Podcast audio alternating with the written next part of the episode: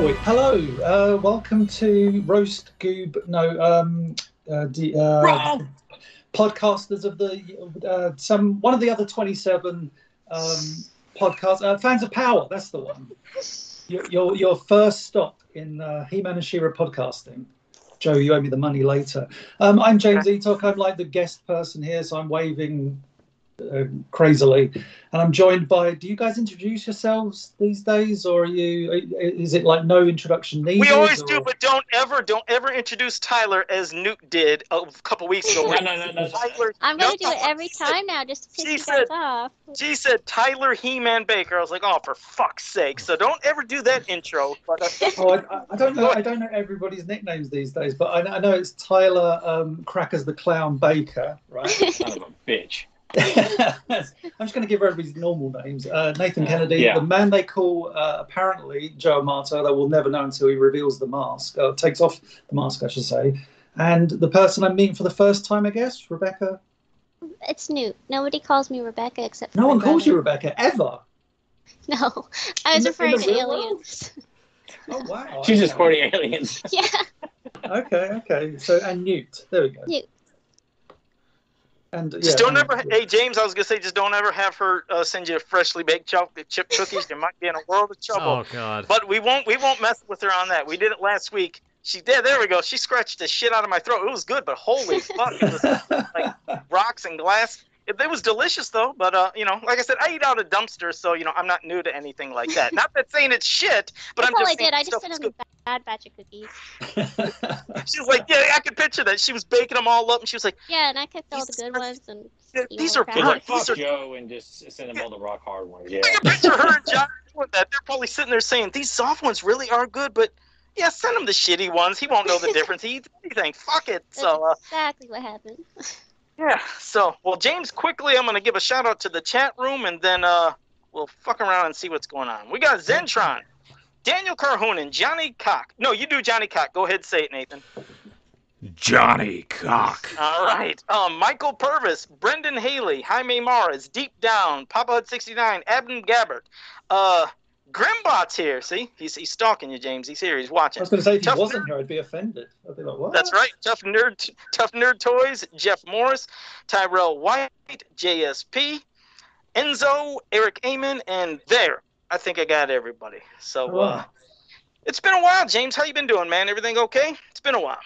Yeah, relatively okay. I think the last podcast I did was a disaster with Tyler and Nathan, if I remember rightly, where where Yeah, Tyler was using uh, video time, I believe, was his uh, Yeah, latest yeah. video Real format. God. player. You're using like you know Yeah. uh, Microsoft Media Player or some shit like that. I've never seen so many frames from you right now. You were literally like, it was like you were doing your pop locking or something. It was I quite was- amazing it to was watch. foul mood horrible. The rest of the day and the next day at work, I'm like, oh my god, what a fucking disaster that was. it was. It can't be It was helped. miserable.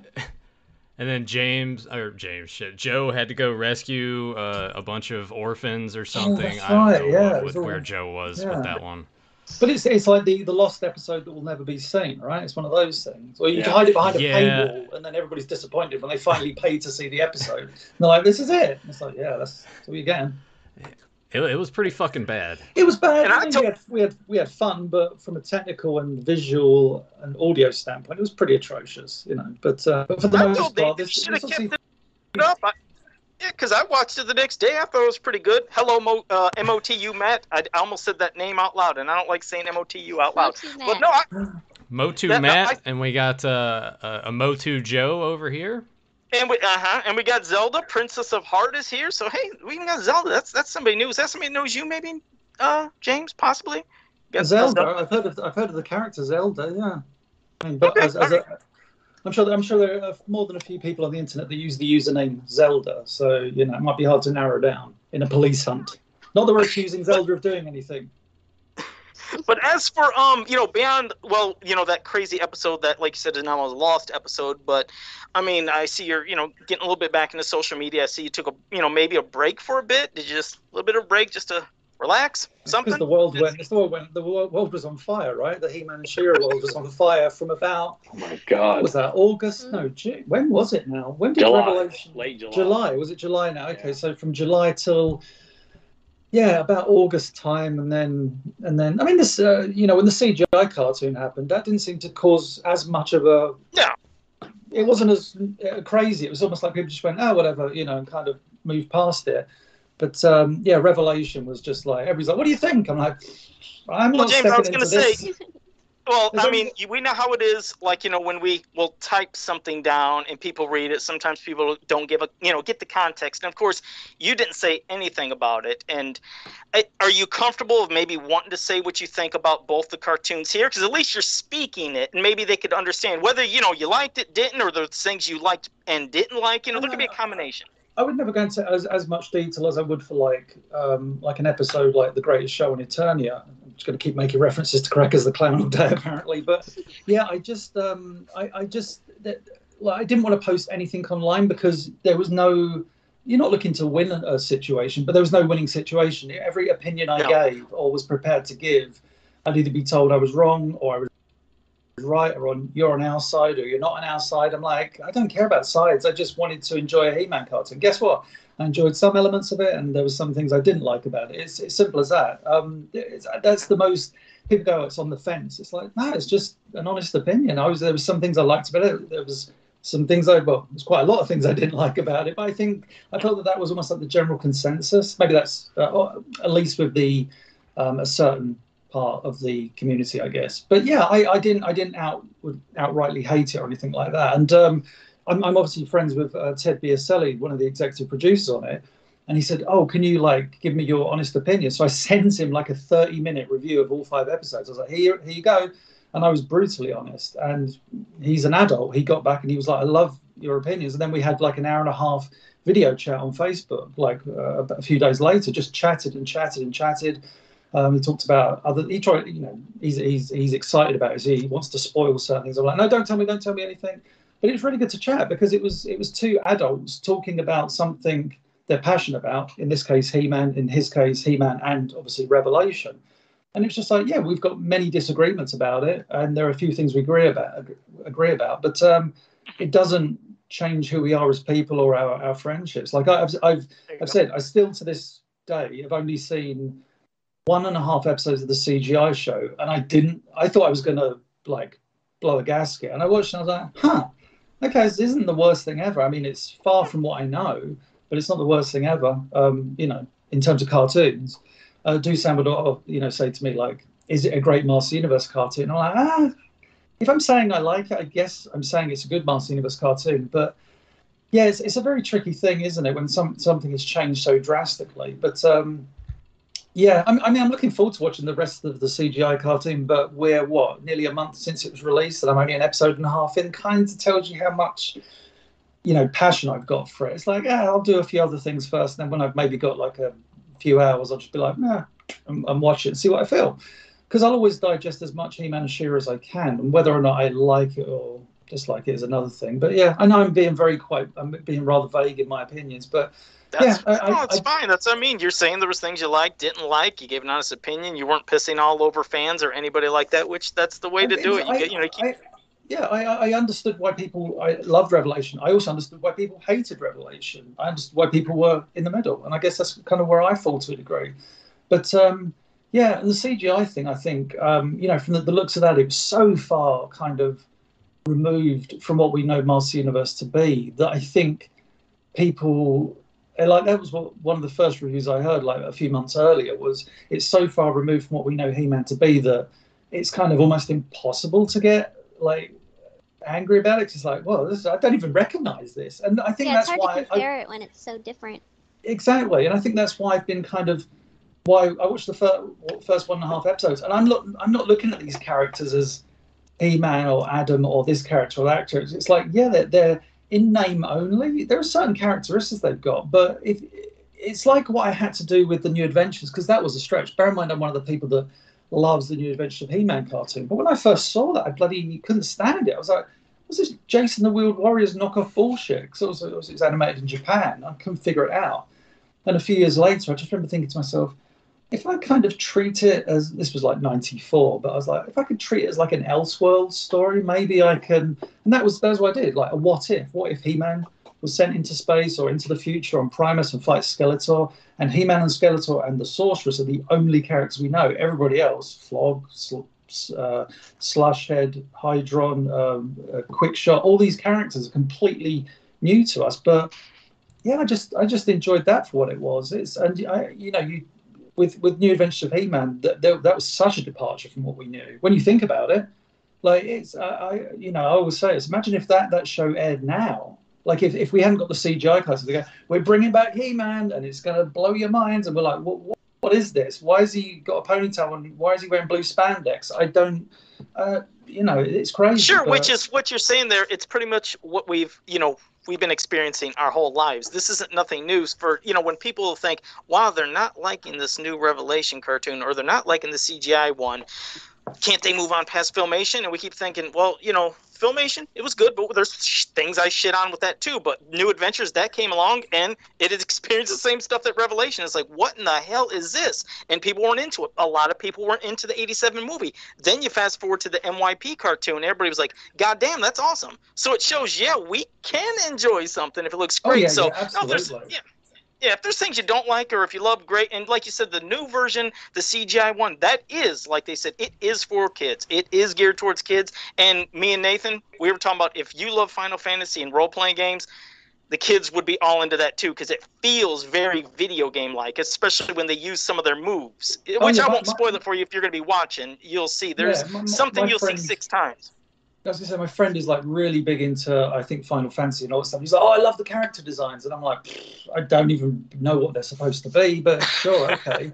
and that's like I'm not I'm not hating on it. It's just I I like my He-Man to be, uh, and I always will like the fantasy barbarian science thing. That's just what I like, and I I keep saying to people, and it's it's not a knock on people, but you know the way I've dealt with, you know. Um, uh, I don't know, kind of, whilst everybody was trying to burn down everything, the internet, whether you be for Revelation against Revelation, for CGI against CGI, my attitude was, why are we doing this? Why not just like talk about the things we love about He-Man and She-Ra? So I was just going around going, hey, I like this filmation thing. Hey, I love that Mark Texeira mini comic. Hey, that that Star comic is great because it's like, what's the point? You know, if we, if we spend the next ten years hating on every new He-Man thing, yeah, granted, we- you, you're trying to make a point, but at the end of the day, celebrate what we've got already because goodness me, like what an awesome 1980s vintage of, of, of stuff we've got. All that, all that wonderful He-Man She-Ra stuff, and all the stuff we always find out to this day, where it's like, oh my god, they were doing like you. I don't know if you saw the videos that um,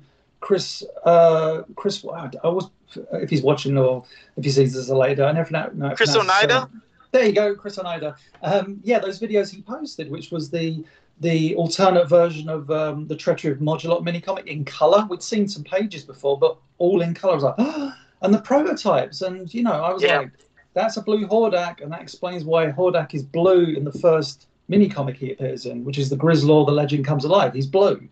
I didn't even think of that before, and I was like, Mhm. oh. So it's, it's stuff like that. That's what I love about the vintage stuff. And that's why I, I will always continue to champion it because it's not because I'm stuck in the past. It's because there's still so much we don't know, and that's the beauty of it. Like I said, I, I think I told you guys before. I, there's a sketch I saw me Dusan, me and Dusan, or Dusan pointed me to it, and it's that gorgeous, wonderful, weird sketch of um, Granamyr. Like in, it was like a concept illustration next to a female Granamyr. I was like, why? Why did we? I, who's got that in their collection? Share that. I want to see that shit. But yeah, stuff like that. You just there's always new stuff to discover, and that's the that's the beauty of what I love about celebrating the original He-Man and. Why? Which is why. If I don't like something, like guess what? Wasn't a big fan of She-Ra. Watched one season, went, ah, this is not for me. Never spoke of it again because I was like, I, why am I, why am I going to waste my time going? I hate this person. I hate that. It's like, no, I'm going to talk about the old She-Ra or the old He-Man or the New Adventures or 2002 or even that 87 movie that I wasn't too keen on. But yeah, that's, uh, Tyler just got angry, like, God damn it. Son of sorry, bitch." Tyler. I love did Stout stuff. I've always said that. I've, I've always loved Bill Stout stuff. The design work on that film is uh, supreme. It's just the, the film itself. Like, let's all go to Earth, kids. Oh, do we have to? You know. But I, I, I want to ask you guys this because James mentioned this, and this, I feel like this happens a lot with He-Man. I don't know if it's so much with Star Wars or Transformers or even you know Turtles or even the other uh, classic properties, but when people are against the new stuff, the immediate response is you're stuck in the past. Is it Yeah. like, are you forgetting this stuff stuck around not just as a nostalgia, because it was really fucking good. Yeah. And no one seems to, you know, quite understand it. It's because it's always meant in a very demeaning way. All these man babies stuck in the past. It's always about He-Man. Like, are people who are, you know, still fixated and with good reason on the original Star Wars films? Are they labeled as you're stuck in the past, as opposed to you like really good quality storytelling and great special effects that are not dumbed down by someone who has no clue what they're doing? You know, why is it He-Man fans are always labeled as people that, that just, you know, get off my porch, old man bullshit? I, I've never understood that, that perception. It's almost as if, like, these people that are saying that have never really been that invested in the vintage Oh line no, we, or we know this, information. man. We know that. We know the, the amount of casual fans that came in from via She-Ra and um, and the Revelation show. These people probably haven't seen. Well, the fact that this the Revelation was advertised as it's been 40 years since you've seen a He-Man cartoon. I was like, wait a minute, I'm sure we got like two in between, right? It's that kind of thing. It's it's marketed towards those fans who, oh yeah, I remember watching that when I was a kid, and oh, I love this new thing because I haven't seen the old thing since 1983. It's just yeah, the, the, the people often shouting that you're a stick in the mud and all this are the ones that didn't even enjoy the original or even didn't even enjoy the vintage brand as a whole. I Also, I, I like the idea I, of want to get your all's perspective on it because I see it a lot. I, you know, and I think Star Wars is probably worse to me, honestly, because you have the original Yeah. trilogy, you have the prequel, you have the the sequel trilogy, you Oh yeah, you have like tiers of different Spin-off. yeah, you got all the animated shows, like all that shit, the, the the various releases of action figures. I I would say that that would probably be worse than this. It's just e- easier to hone in on because Masters of the Universe is something that hasn't gotten as many chances as Star Wars and Turtles and Transformers, and so it's it's a different. It's on its own island. I feel like. But it, it's also the same thing with Tyler. Like Master Universe is like, that's your biggest thing, so you're probably magnifying that a little more too. But But I, I completely sympathize that with anybody that appreciates what was done in the past. If it happens to be done in the past, why you like that? You know, there's a difference between nostalgia and you just really appreciate quality. Like Hmm. I can watch Exactly. The Dragon's Gift as as an adult and, and watch it and watch it as, as pure pure quality as opposed to how I watched it when I was a kid. And I, I just hate that that's an excuse, and I, I just it, may, it does make me wonder because people who love Transformers they're constantly putting out Generation One merchandise, and it's always selling very well amongst all the other stuff.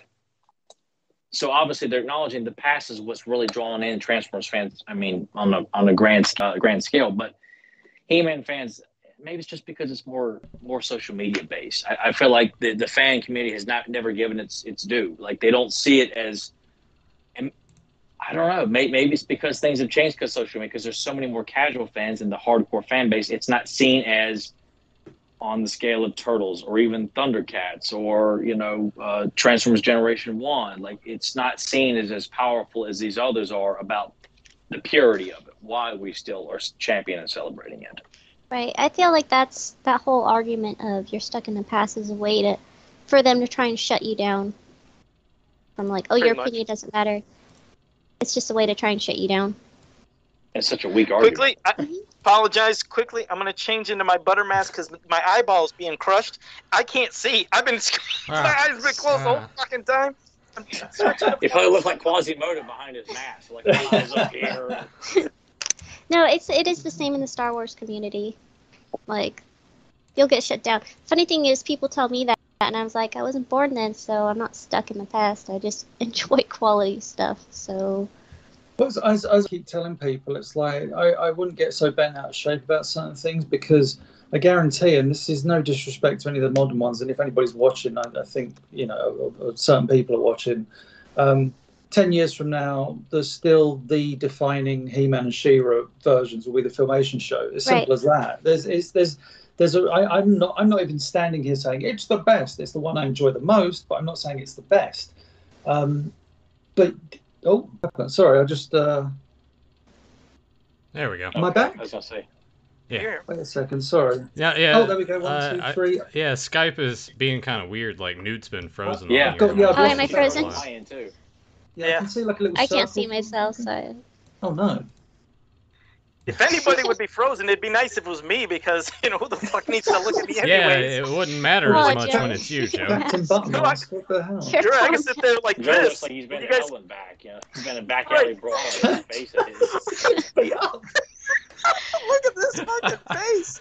And I don't know how many times I've sat like this sometimes when you guys are talking and you're like, Joe, are you okay? Like sometimes you thought it was froze because you can't tell with this fucking mask. Oh Christ. Oh, Ah, shit. Well, um, I was gonna say, James.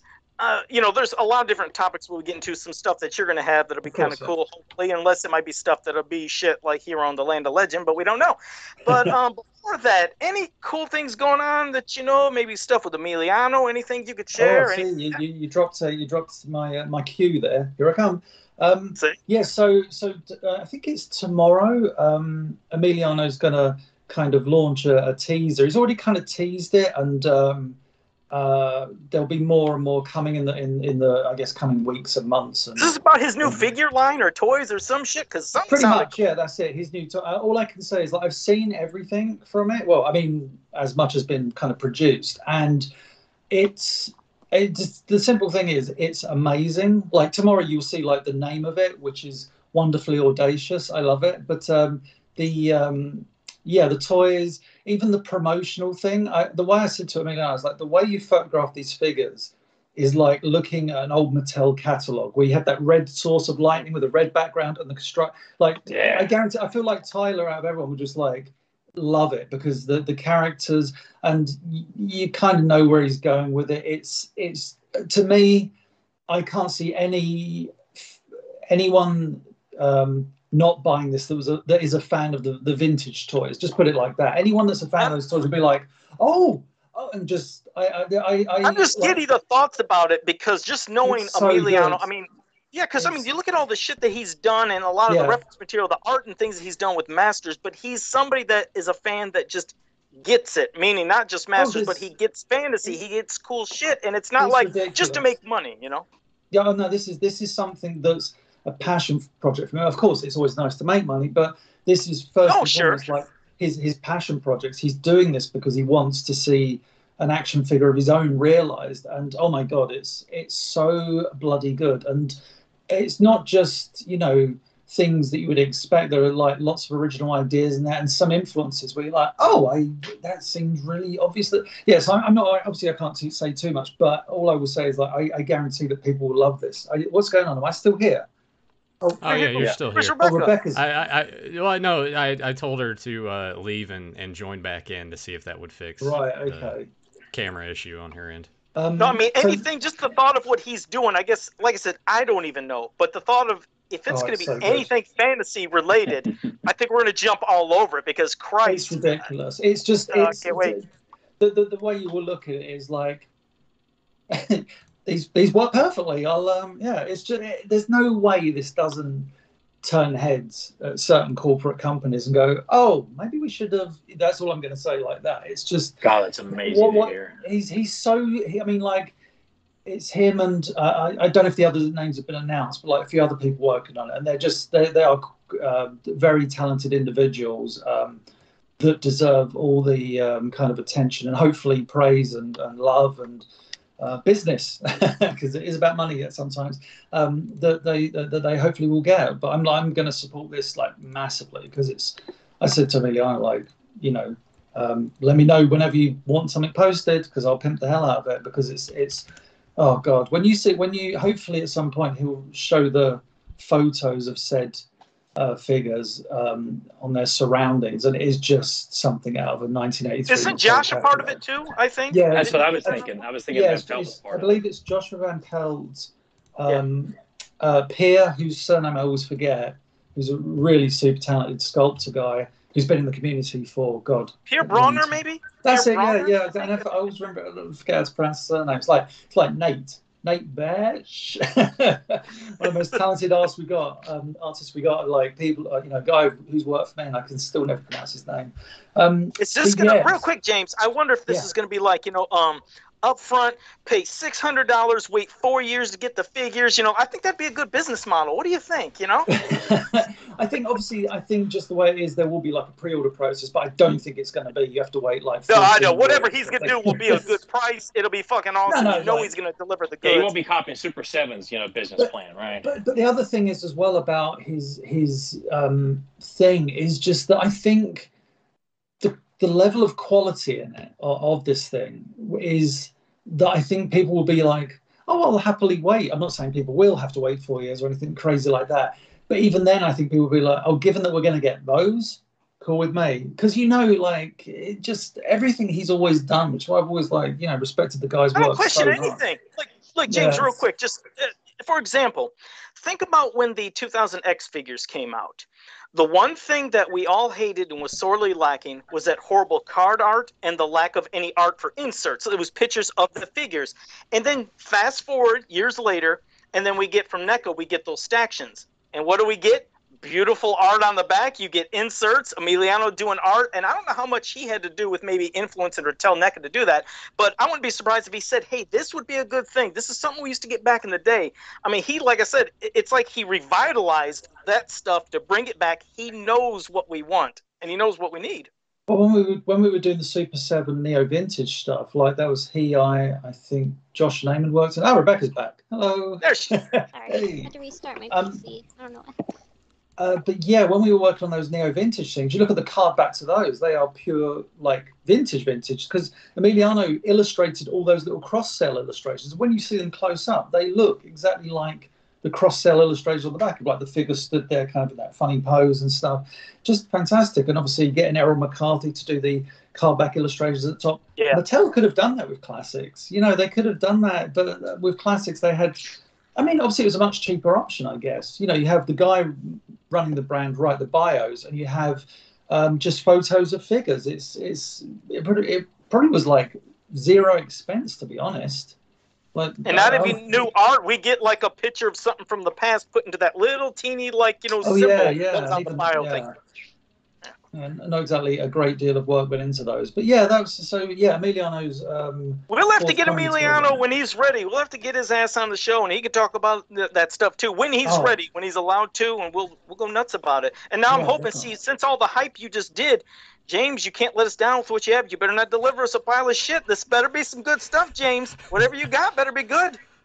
He's like, oh shit. yeah, it's it's all it's all crap. What do you want me to start with then? Because um, I can do Any like. crap. I mean, any stuff you have. I see what you did there. Um, See so I've got Like yeah. that? Let me have a look. Um, I'm actually looking at the graphic that I posted. I was like, what did I promise? oh yeah, like, uh, the, the, What was that again? Yeah. Oh wait, oh shit, I wasn't gonna do that. yeah, Oh, no. it was shit that I promised. Um, I can uh, do, do, do. Let me think. I could do the Return of Faker clip now if you want, which obviously means Joe has to go into silent mode, assuming you don't want. Not there's a spoiler in here because you've obviously. Is, is there a spoiler? Well, no, it's, it's basically obviously Return of Faker was 30 minutes long, and now Dusan and I going back and going, we're making it 40 minutes, so now the scenes sporadically going into it. This is one of those scenes. This is just storyboard though, so but I just want to make sure. I mean, you, I mean, it's no big secret. Joe has probably, almost definitely, probably definitely seen uh, the Return of Faker. oh my God, Mattel, they're at my front door. Sorry, I mean NBC Universal, not Mattel. They weren't involved, officer. Um, so yeah, uh, I, I don't know if you want to watch it or whatever. You know, it's your call, Um, Joe. no, I, I can. I'll tell you what. I'll just uh, take out my earpiece, and Nathan can give me a. a or wait, what, I, I won't be hearing nothing, right? You're just going to show stuff, right? I'm going to show. I'm going to show a storyboard with with vo- vo- with audio. So Uh, ah, fuck, I'll watch. Who cares? I guess Yes, Oh. that's all I want. I'll be damned. Joe breaking his own rules. I'll. Over broke here. my rule, but it, it would make it probably too difficult if I take out my earpiece and tell Nathan to give me the middle fingers when he's ready. I mean, yeah, all I would do is just get uh, give you the the doubles there, sir. Right, okay, I'm going to try and do this. So I'm actually going to twist my iPhone round so it's looking at my TV. So give me a second. Fuck it How up, James. professional is Don't pull a this? Joe. Don't pull a Joe Amato. Don't Well, see, uh, originally James was like, do, "Do you want me to send you the file?" I'm like, "Yeah, we can do that." And he's like, oh, "I'll just I'll just show my TV." I'm like, "Hey, man, That's all right. whatever yeah. you want to do." Okay. Volume. Hopefully you can hear this. Let me know if you can hear it at first, because otherwise there's no dialogue initially. Can I still? Oh, I'm still in shot. Yeah. Um, it's very professional, isn't it? It's like No, I, I like this. This is this is like watching. Uh, this is like watching a, one of those shitty bootlegs of someone that's gone into the theater with a, Yeah. a camcorder to film Yeah, here's movie. some big coughing in the bathroom. yeah, there we go. Okay, so I've cranked the volume up. Now I'm trying to play this via my TV and a USB stick, so I think there'll be a little display for a few seconds. Can you still hear me all right? Yes. Okay. Unfortunately, I mean, yes, we can hear you. Hey, you saw what you did there. okay, here we go. Is it working? Yeah. Yeah. Can, can you hear it all right? Yeah. Mhm. Yeah, Okay, well. Statue of Skeletor. Remember that? Is that from Statue uh, of Song Skeletor. of Solis? Yeah. God, that's awesome.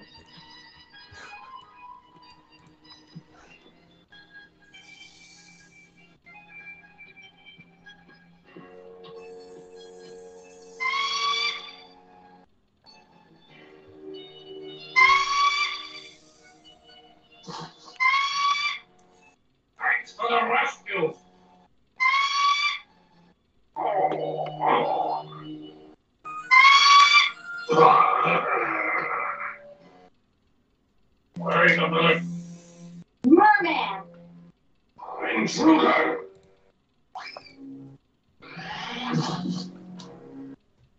Hmm. Well, now I have you to worry about. You don't seem happy to see me. If that's supposed to be funny, it isn't. I'm going through, even if I have to go through you. Why not? How can I lose?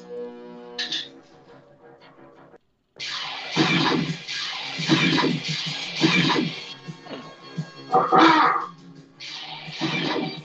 is ridiculous.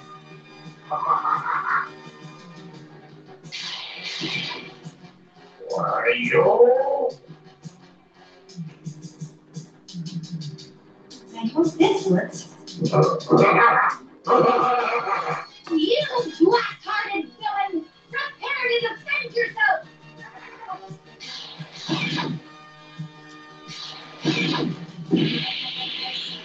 No!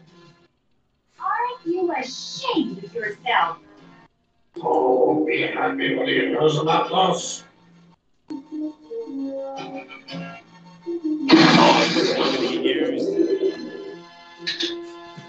Thank goodness.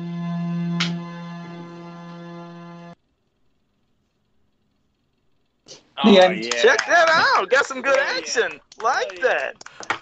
Yeah. Did you love the um, the absurdity of having Merman as a skilled swordsman? Oh, I was liked awesome it. too, That use of the He-Man animation. Like, oh, fucking A, man. Well, it's just one of those things. I thought, like one, eh, you know, in the Return of Faker, Merman exits in a certain. Well, I mean that clip's online. A Merman is exited from the episode. We never see him again. Um, so I thought, well, maybe like we bring Merman back, and then and I thought like, oh, and I remember I sent Dusan the story that storyboard. And he was like, that's great. Just take out one thing, which I, I think is still in there. But um, yeah, for the most part, I just thought like the the absurdity of having Merman, who's you know, typical Skeletor henchman with a few pratfalls here and there. It's like, what if he's like a really skilled swordsman? And even Teela's like, this is ridiculous. Yeah, it's, the, it's it's almost like she's breaking the fourth wall in a way. It's like this is ridiculous. He should be a skilled swordsman though, because he's got that coral sword. Like, you He's know, got the, he's so- got the really cool sword, but I mean, I mean, in this one, it's like I don't think we'll be giving him the really cool No. sword, but uh, but at the same time, I thought, ah, it's a fun scene. You know, it takes up a couple of minutes, and yeah, and I thought just having Merman like pretty skilled is uh, is a fun little thing to uh, to do. It's that was perfect dialogue you used for Yeah. the. And I was when you when you said it was gonna be Merman, I'm like, I hope to God we get to see the diving animation from Search for the VHO, like because that's one of the most beautifully animated sequences Oh, yeah, of the entire series. I mean, Dusan's going to hate me obviously because he has to animate that at some point. Yeah. He's like, uh,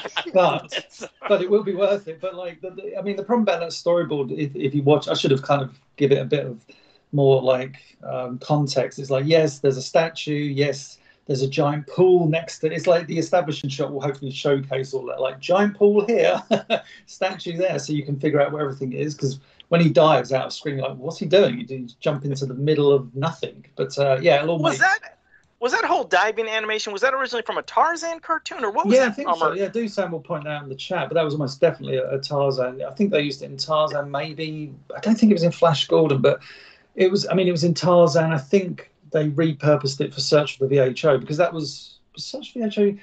Storyboarded by, by Michael Swanigan, and he put loads of uh, Tarzan and Flash Gordon reference in there because he was such a That was pretty much the Ramsey only good shit from that episode was the goddamn swimming and the diving. Yeah, But, yeah, man, that was a 'cause horrible it's fucking not a very good episode at all. No. Uh, Grim says it's from Tarzan. Stuff. There we go. so There we go. It's from Tarzan stuff. But yeah, it's um. So yeah, there you go. There's.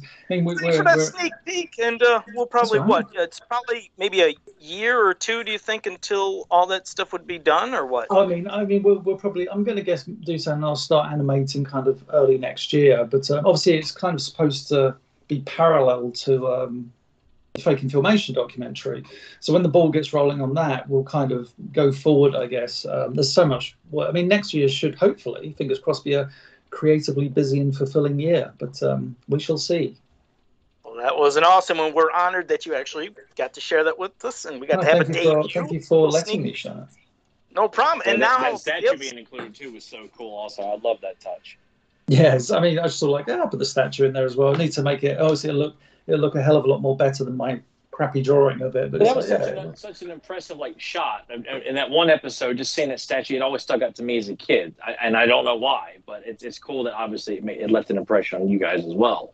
I know you think it's one of those things they should have included in more episodes, like a giant Oh, statue of Skeletor in his own domain. It's like, what? We're only going to use it once, and then I think it pops up in the background of the Magic Falls, maybe. Nah. Yeah. So yeah, well, what kind of goodies do you have beyond that? Do you have some Um, stuff so, that we've yeah. never seen? what did I promise? Um, Filmation Premises season two. I did. I'll start off with the thing that I think uh, Dusan had been kind of telling Tyler about. Prom- Uh, pimping to Ty- Tyler and saying, "Oh, I need to call him Tyzan. I I mixed Dusan and Tyler." Oh, that's my Tyson. new nickname. So, Yeah, when James uh, James Hosey calls me Tyzan. Newt can call me Tyson. man. You two call me asshole. Yeah. it's it's done with love, I'm sure. Um, Yeah. So this is um, what is this?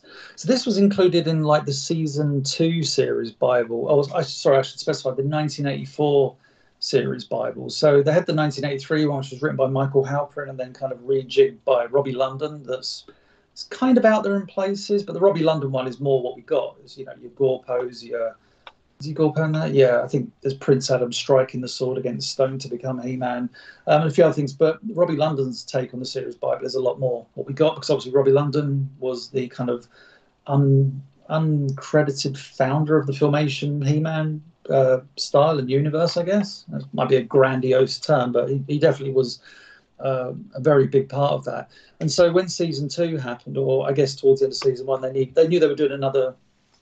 God, at the time it was like 39 episodes, and then they ended up doing it, making it 33 and 32. But yeah, the next 39 episodes they started um, taking the original series Bible, the Robby London one, and then expanding it even more with like almost like creating a, a unique backstory. But this one is, you know, to the point where when Dusan reminded me, I was like, oh yeah, I forgot about. It. It's one of those things I completely forget. So, are you sitting comfortably?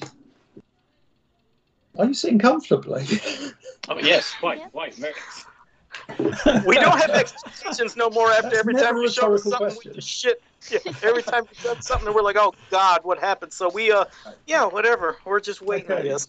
Well, you're not going to get like Hero Land of Legend. This, I mean, there might be some crap in here, but I think for the most part, it should be good. So, Master Universe. So this is like, like I say, midway in the season two series Bible. There's just these. Oh Christ! Ten pages. Okay, here we go. right. So um, it starts off in another dimension, in a far distant galaxy. There occurred a galactic-shattering event. Skeletor's rebellion against the greatest evil power in existence the all-powerful ruler of Vi- Vill- Villania, Villania, V-I-L-L-E-N-I-A, Villania. Let's go with that. Villania. To hear, Villania. to hear the. We'll go with Villania.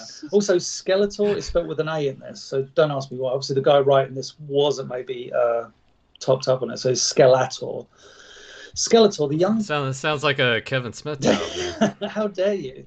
Um, Right. Skeletor, the youngest, brightest, and most crafty of all the, of the rulers of uh, apprentices, decided his time had come to usurp power, supreme power over Villania.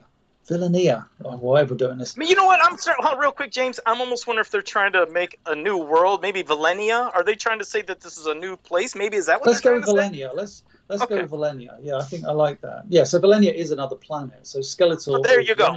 Yeah. Um, underestimating the, the ruler's power, Skeletor and those who had aided him, aided with him, were forced to flee. In the wake of, what did we say it was called again? Valenia. In the wake of the Valenian, vanilla wafer. In- vanilla wafer. in the wake of the Valenian ruler's wrath, um, some were successful in making their escape with Skeletor through the time portal into the kingdom of Eternia. Other less fortunate were apprehended and thrown into the abyss, a huge, what the hell? Elak hole in space that swallows up everything that comes near, never to return or be retrieved. Through many years have passed since the rebellion, neither the evil ruler of Villania, or whatever it's called, nor Skeletor have forgotten their destiny to one day face each other again for the ultimate supremacy of all multidimensional universe.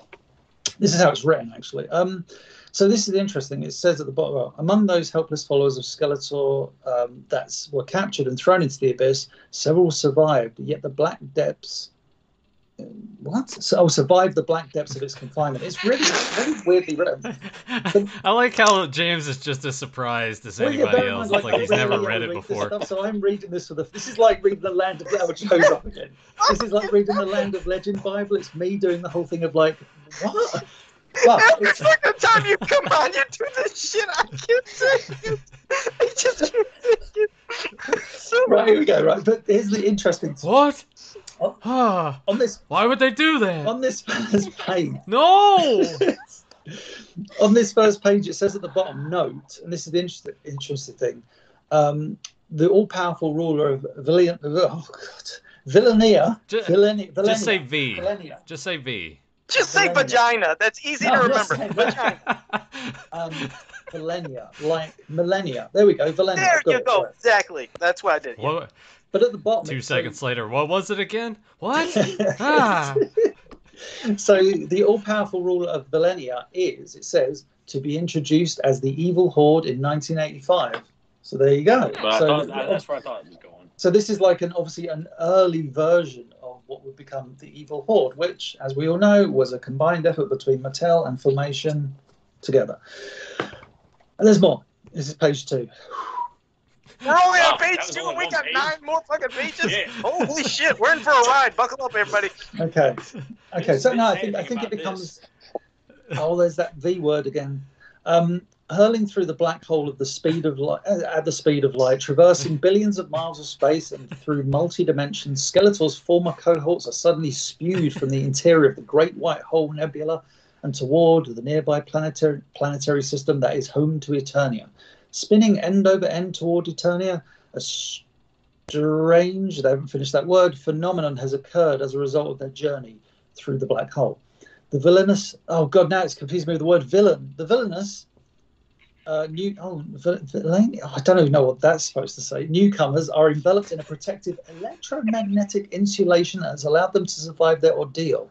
Drawn by the gravitational attraction of the Eternian planet, the force field envelope cushions their fall as they land one by one on, on the bleak, storm-whipped desert of the Sands of Time. So basically, Skeletor's allies from uh, Valenia um, have arrived in the Sands of Time. Even though the journey through the black hole seemingly took only minutes, they are too they are to soon find. Oh God, this way it's written that many years have elapsed since their Valenia. Oh God, judgment. Rising to their feet, dazed and confused, they seek out to look for relief from from the oppressive heat and more hospitable terrain. Meanwhile, far away in the dark abode of Snake Mountain, Skeletor's sensor scanner has picked up activity in the desert. Knowing few would venture to the sands of time intentionally, unless it is a matter of life or death, Skeletor's curiosity is piqued, incorrectly spelt, for a better view. Moving the scanner viewing closer, he has difficulty seeing through the cyclonic whirlwinds that mute his view. Slowly, the storm begins to subside, um, enough to get a clear view. Suddenly, Skeletor's mouth drops open in shock as each of his old followers come into view. Evil Lyn comes into the room, one of the few of Skeletor's followers not with him at the time of his rebellion. Skeletor is overwhelmed with elation. So this is basically then basically basically, they're basically introducing um, these, I guess, second or third wave of He-Man toys. Um, Skeletor's uh, overwhelmed with elation, or just elated, uh, at their appearance. As he explains, of course he does, each follows attributes. The first is Webstore, spe- spelt Webster. Um, descended. Great. So Philip now I'm just thinking of Emmanuel Lewis Oh, Philip Webster. Um, coming out there. Descended from an ancient amphibious race of subterranean creatures, his greatest ability lies in his master of escape and evasion. Even Skeletor admits, had it not been for Webster, he, Skeletor, might not have been, able to find his able to find the time warp through which he was able to escape. Webster is the master of dexterity. Not only is he proficient in climbing with his web-like feet and hands, but with keen eyes with but with keen eye and perfect muscular coordination, he can use his climbing hook and tether uh, with equal ability in climbing the most insurmountable terrain. Webster can also use his climbing hook for a weapon, lashing it out at his adversary with whip-like speed and accuracy, blinding his opponent and rendering them helpless. So next, the powerful warrior Clawful, a crustacean-like creature, half man, half crab. Apparently, he possesses one large pin, one large pincer for a hand that has the crushing power of thousands of pounds of pressure. Due to his crustacean genetics, Clawful can withstand extreme extremes of heat and cold. Except for his massively muscled, man-like arms and legs, his head and body are encased in a thick lobster shell uh, mantle that serves as an impenetrable armor. Um, unlike the filmation version, which you could just poke him. Um, next interview, Skeletor sees Jitsu, not Chopper, the consummate, I love this term, the consummate master of martial arts who has never met his match in or out of any arena. On Valenia, got it this time, before the invasion, oh, sorry, before the rebellion, oh, I fucked that up, he was the master of the arena, never to be defeated in over a thousand battles.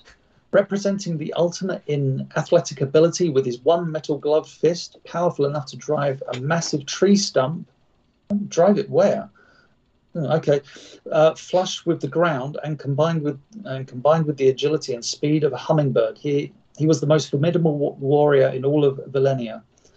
Uh, a massively built creature known as Whiplash steps into the scanner's view, half man, half reptile.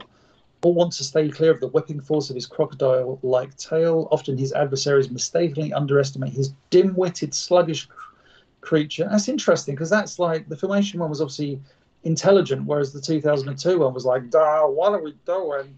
Um, uh, what Yeah. else are we- Yeah, that's a that one. flashback. Um, uh, Fleet Man, blah blah blah. Uh, his keen reptilian eyesight and sense of smell make him the greatest tracker and guide in the entire universe. Even though, even though like Clawful, he can only ex- oh, even though like Clawful, he can withstand extreme heat and deprivation. He's forced into hibernating state under non under conditions of extreme cold. Um, oh, here we go. A hissing sound comes over the scanner. Who's the hissing sound belong to? It's Cobra Khan, the last of an extinct race of snake creatures, half man, half snake. He moves along with the others, turning his head from side to side, um, extending his head. Interesting. Uh, head sen- extending his head sensing tongue. Where else would his tongue be? To pick up movement of possible prey or foe. Opposite of Webster's ability evasion, Cobra Khan can locate friend or foe at great distances and in the most ingenious hiding places with highly developed tongues simply by picking up their body heat. Um, da, da, da, da, da, it talks about his sprays. Skeletor's first impulse of elation is to go to his old comrades' rescue. Then suddenly a horrible thought comes to him. Perhaps they are not with him. Oh, perhaps they are not of one mind. What? Of one mind with him after all these many years. Then a shocking thought hits him. Hit him. Maybe they have even seized or sided with the ruler of Valenia, and now are here in Eternia as mercenaries come to take back for a handsome reward. Could it be? I must be sure, he tells Evil Lyn. But how?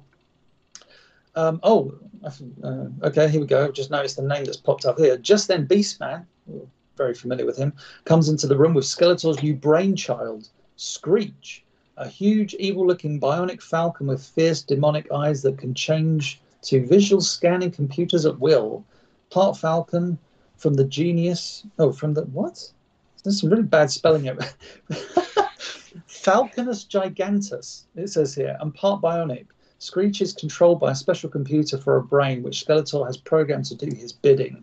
What a surprise. Screech. There's more about Screech. Oh, okay, this is interesting. So it talks about Snake Mountain. Skeletor's going to hook up with the Valenians. Um, meanwhile, in the far off outskirts of the Eternian Kingdom, there resides the city of Targa. See A Tale of Two Cities. Yes. Garn, Garn is now ruler of Targa. Rhea, formerly the princess of the adjoining city of Operon, is now his wife and queen. Oh, it's a happy ending after. Whoa. Yeah, it's shocking. Garn learned from He-Man that physical power is guided by a moral and righteous hand. It Is oh, guided by a moral and righteous hand is a kingdom's greatest asset. In keeping with this philosophy, Garn has placed his. Oh my God! It's, you can tell I'm reading this for like maybe the second time in about 20 years. In keeping with this philosophy, Garn has placed his able student Fisto in command of the Targan Guards. Fisto is as good, kind, and considerate as his evil counterpart Jitsu is selfish, greedy, and possessive. Also, like his evil counterpart, Fisto, Fistu, Fisto is the greatest athlete and warrior in all of his province, next to Garn, and a martial arts master. Um, his fist is powerful enough to cut thick pl- armor plates in half with one blow. Yada yada yada. Um, okay, who else we got? Oh, okay. W- once on a diplomatic call, Taylor and Man at Arms were flying back to Targa when Man at Arms got a pe- peculiar signal. It's interesting. I'm sorry, I'm reading this and also going, oh, so that's where they got the idea for that as well. Um, we're flying back to Targa when Man at Arms got a peculiar signal over his radar scanner. The signal was coming from an uncharted portion of the Evergreen Forest. Not leaving anything to chance, they decided to investigate. Moments later, to their amazement, the visual monitor reveals what looks like a very young, half humanoid child, half bee. It appears to be fleeing a Dracos, huge dragon like creature. Using the Wind Raider's laser stun, the Dracos is driven away. Um, searching the area for the youngster's home soon reveals the rest of the story. Um, buzz off. Uh, not far from the spot, high above the forest, nestled neatly in the tops of 200 foot manor vines, Man Arms and Teela find the frightened young child home. Somehow, the youngster decided to venture out of his home before he was physically able to and fell to the dark depths of the forest below, um, where, uh, with the warrior males and their leader Buzzoff gone, the rest of the colony had to watch in terror as the youngster tried to escape. Um, da-da-da. I mean, this goes on for quite a bit, but you get it. They, they talk about Buzzoff's origin, something about the Apodia, oh, bee people. Um, yeah, Evergreen Forest, Buzz Off. Yeah, who else is coming into play? That would have been cool to see more of Garn, though. I like that they did. Damn right. I love that. I the love thing that. about Fisto as well, like Fisto being I his, thought that was like, pretty student- interesting, Oh, too. we've got um. Okay, so oh, here we go. So you can see where they've connected this um, for one of the most memorable mini comics. Uh, Stridor, Fisto's Targan war stallion cannot be matched by any steed in all Eternia. Upon Fisto's inauguration as an ally to King Randor and the kingdom, the sorceress transmutes Stridor into a part armored horse, part bionic fighting steed, with head and body encased in armor and legs now transformed from muscle and flesh to Eternium, the strongest metal in all of the universe. He is now endowed with strength and endurance unmatched by even most of Skeletor's war machine. Note, Eternium has the power to repel neutron laser blasts and cannot be penetrated by lance or, sto- lance or sword. Stridor has also been endowed with a laser gun built into the armored mantle behind the saddle. Yeah, much like the toy. Uh, Dragon Walker, a powerful assault. Just yeah, it's just like talking about the vehicles now. The Did they up the speed of Dragon Walker in this version, or is he still slow as fuck? yeah, noted as being the slowest of He-Man's vehicles, and will take four hours to do what ten minutes of walking. Could you imagine that? Yeah, I can That'd be picture that. if that was there. Yeah, I feel like, oh, okay, at least they're being honest. Um, so yeah, that was like the the really rather random, um, yeah, season two kind of Bible. That was really thing. awesome. Like I, Yeah. I, I really wish we had gotten a lot of that. Yeah. Yeah, there's um, well, it's, it's like all that that uh, the She-Ra stuff that we uncovered um a few years back. That stuff blew my mind. Where it's all those like stories, like the what was it, was it Thick as Water, where it's the one where King Randor's dying and She-Ra is the only one who can give him like a blood transfusion. It's like, oh my god, where's that episode? But um, yeah, they didn't all get made, unfortunately. But there was like, yeah, there was a bunch of episodes. I'm just going through my documents here. Yeah, because Seahawk uh, part two, well, there was the episode The Seahawk. Part two uh, was originally going to be called Catcher's Revenge as opposed to The Return of the Seahawk. Um, Oh, this this was interesting. Now, I noticed this the other day. This proves how much I'm reading a lot of this stuff. Um, King Miro's journey was supposed to end with King Miro staying on Etheria, which I thought would have been like, oh wow, that'd have been a great ending to that episode, as opposed to. Well, I mean, the ending of the episode was really lovely with Adora going, uh, "Your heart flies, it's soaring, spirit, soaring," which was a lovely um, end to that episode. But uh, yeah, King King uh, Randall, uh, King Miro staying around would have been pretty cool. Uh, the Red Knight was originally called the Black Knight, much cooler title. Um, yeah, just uh, there was an episode called Enter the. Oh no, it was the Laughing Dragon was originally called Enter the Dragon, which would have been. Uh, Yeah. that'd have been a, a Oh, very. God. dis- You'd be like, this is going to be the greatest episode ever. It's going to be a big tournament. Then this is Clash of Arms realised. that, Thank oh, God no, they changed that fucking title. Yeah. it- It's about a dragon. Oh dear. It's like, oh, Hey, God. hey, hey, I don't want to have another person shitting on Sorrowful on this podcast, damn it. Hey, he's good. Don't get me wrong. I like a bit of sorrowful, but um, he's no Enter the Dragon. Put it that way. Well, I'm not I'm not trying to say that he's better than End of the Dragon, but I'll be damned. Well, I think you just did. podcast. I think you just said. That sounded like you saying, uh, "Enter the Dragon ain't got shit on the Laughing Dragon." Well, no, Oh, I'm shit. just saying. Uh, all right, you know what? Fuck you guys. I ain't It's done, man. It's done. You said your piece, Tyler. You said your piece. Well, did you have any other crazy shit that you were gonna share? Or I'll, I'll do the Duncan's Dilemma thing because that's a pretty Yeah. cool um, uh, episode that they didn't make. There's about I, I realized the other day reading through this stuff. There was about like Was this 20 supposed to be one of different the versions of this. that, that you were talking about as Oh, well? they're, they're here as well. Don't worry. We'll we'll get to those.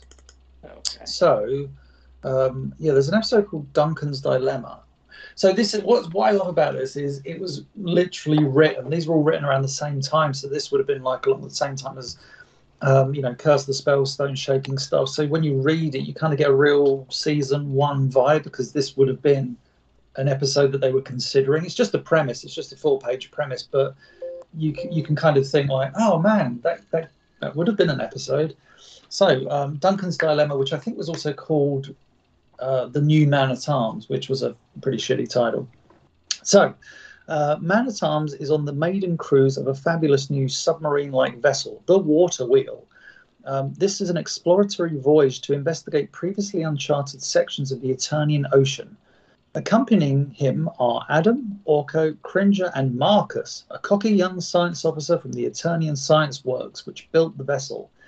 It's Man at Arms' birthday. Oh, but he's doing everything in his. Oh, it's the birthday episode, isn't it? It's Man at Arms' birthday, but he's doing everything in his power to ignore it. He's not particularly happy at uh, the prospect of growing another year older. I bet he'd be like something like 44 or something like, oh Christ, he's the same age as me. Um, suddenly, they receive a, dis- uh, a, a distorted call for help on their radio. The triangulation coordinates indicate it to be coming from a vast undersea cavern nearby. Marcus um, advises caution. It could be a trap set by Skeletor's forces. It would only take a few minutes for Marcus to run the voice through the voice analyzer to try to try to identify and ascertain if it is lying. But Man at Arms is unfamiliar with this machine, and besides, there may be no time. The voice sounded desperate. They enter the cavern and surface and find a huge grotto of trapped air inside a mountain. They disembark to look for the person in distress, leaving Cringer and Orko aboard the water wheel. They are um, sorry, they are ambushed by Merman and Evil Lynn. Man at Arms tries to use his stun ray but slips. The ray, what the ray falls? Yeah, the ray falls and knocks loose a rock, which falls on Adam, knocking him unconscious. Oh crap! Merman and Evil Lynn escape with their prey, the water wheel. Oh, so they were after the water wheel. Unfortunately, Cringer and Orko happen to be aboard. As Man at Arms tends to the unconscious Adam, he berates himself. This is all his fault. First, his hasty judgment about answering the distress call, and then his accident with the stun ray. Marcus, none too diplomatically, suggests that Man at Arms is getting too old to function effectively. too old for that shit. Yep. Yeah, and that he, yeah, Danny Glover. Too old. Uh, So this is basically like the story of Joe Amato and his old man brain and how it's gradually deteriorating. Pretty close. so um, yeah, Marcus, yes, uh, da, da, da, getting too old to function effectively, and that he should retire. Man Arms didn't want to, to admit it, but he was thinking about he was thinking the same thing himself. He sends Marcus into one of the caves to look for some way to the surface. He stays with Adam. Meanwhile, after a brief com- uh, comic chase aboard the water wheel, Evil Lyn and a Merman have captured and secured Orko and Cringer. These two will be a bonus surprise uh, to deliver to Skeletor along with the water wheel. Back in the grotto, Man at Arms tries in vain to rouse Adam. Suddenly, a beautiful mermaid named Gabriella, Gabriella, Gabriella, surfaces in the sub- subterranean pool. She, she oh, this is very this is very fortuitous. She has miraculously she has miraculous healing powers and is able to revive Adam. She is Hmm. she also she also is able to track the water wheel and offer. This is the best like story thing ever. Um, she's also able to track the water wheel and offers to lead them to it if they will follow her. Adam professes not to be able to um, to swim well enough, but tells her that there is another named He-Man who is also trapped along with them. He will be there shortly and is strong enough and is a strong enough swimmer to catch Gabriella. Gabriella, sorry. They insist that she go ahead. He sooner, uh, no sooner does she disappear that Adam draws his sword and becomes He-Man. Donning Man at Arms Aqua Aqua Talkie device, which allows him to breathe and talk underwater, he follows Gabriella. Man at, uh, meanwhile, Man at Arms uh, bears Marcus what? Bears Marcus crying for help. He races into the cave to find the young man trapped under a massive fallen boulder. Marcus is desperate. There is no way Man at Arms can lift the boulder, but remembering Archimedes' principle, Man at Arms is able to set up a large. it's quite funny in the um, in a lot of the story. Not a lot. There's a few stories which they keep going back to the Archimedes' principle of levering a device to you know, and they, they but it's like Robby London maybe or Paul Dini or one of the early writers just really wanted to get this into a, um, a script. Um, uh, setting up a large uh, uh, using a piece of driftwood. This scientific this scientific common sense enables him to lift the boulder enough for Marcus to scamper to safety. He-Man and Gabriella catch up to the water wheel. Um, He-Man uh, furrows his way into the vessel and defeats Merman and Evil Lyn. But back at the grotto, Man-at-Arms and Marcus have serious trouble. Uh-oh. The tide is rising quickly uh, up the up, up, up the shore and the grotto, and soon will drown them. Uh-oh, this is not good. Marcus is convinced that all is lost, but Man-at-Arms refuses to give up. If only there was some way to contact He-Man. That's when he notices quartz in the walls of the grotto. This script is full of thank God for that. Um, working quickly, he uses a piece of the crystal in conjunction with batteries from his stun ray to rig up a makeshift transmitter. He He's calls for help. MacGyver. He calls for help, hoping He-Man um, has retaken the water wheel and can receive his message. He-Man does receive the message, but he is too far away to get there in time. There is only one hope for He-Man to be propelled from the pressurized oh pressurized pressurized missile silo of the water wheel as a human torpedo.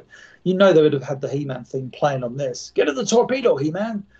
Um, that's exactly what He-Man does, shooting through the water at hundreds of miles an hour and dying um, back to the back to the grotto. He gets there just in time to blast a hole in the rock well to divert the rushing tide from Man at Arms and Marcus and carry them to higher ground to to await Orko and the water wheel, which is coming to pick them all up. Marcus apologizes to Man at Arms. It was Duncan's quick thinking, ingenuity, and scientific knowledge which saved the day. And Man at Arms feel, feels reassured that he is not too old to make heroic contributions. Um, meanwhile, He Man is dead because he traveled 100 miles an hour through the water. So, what are you going to do?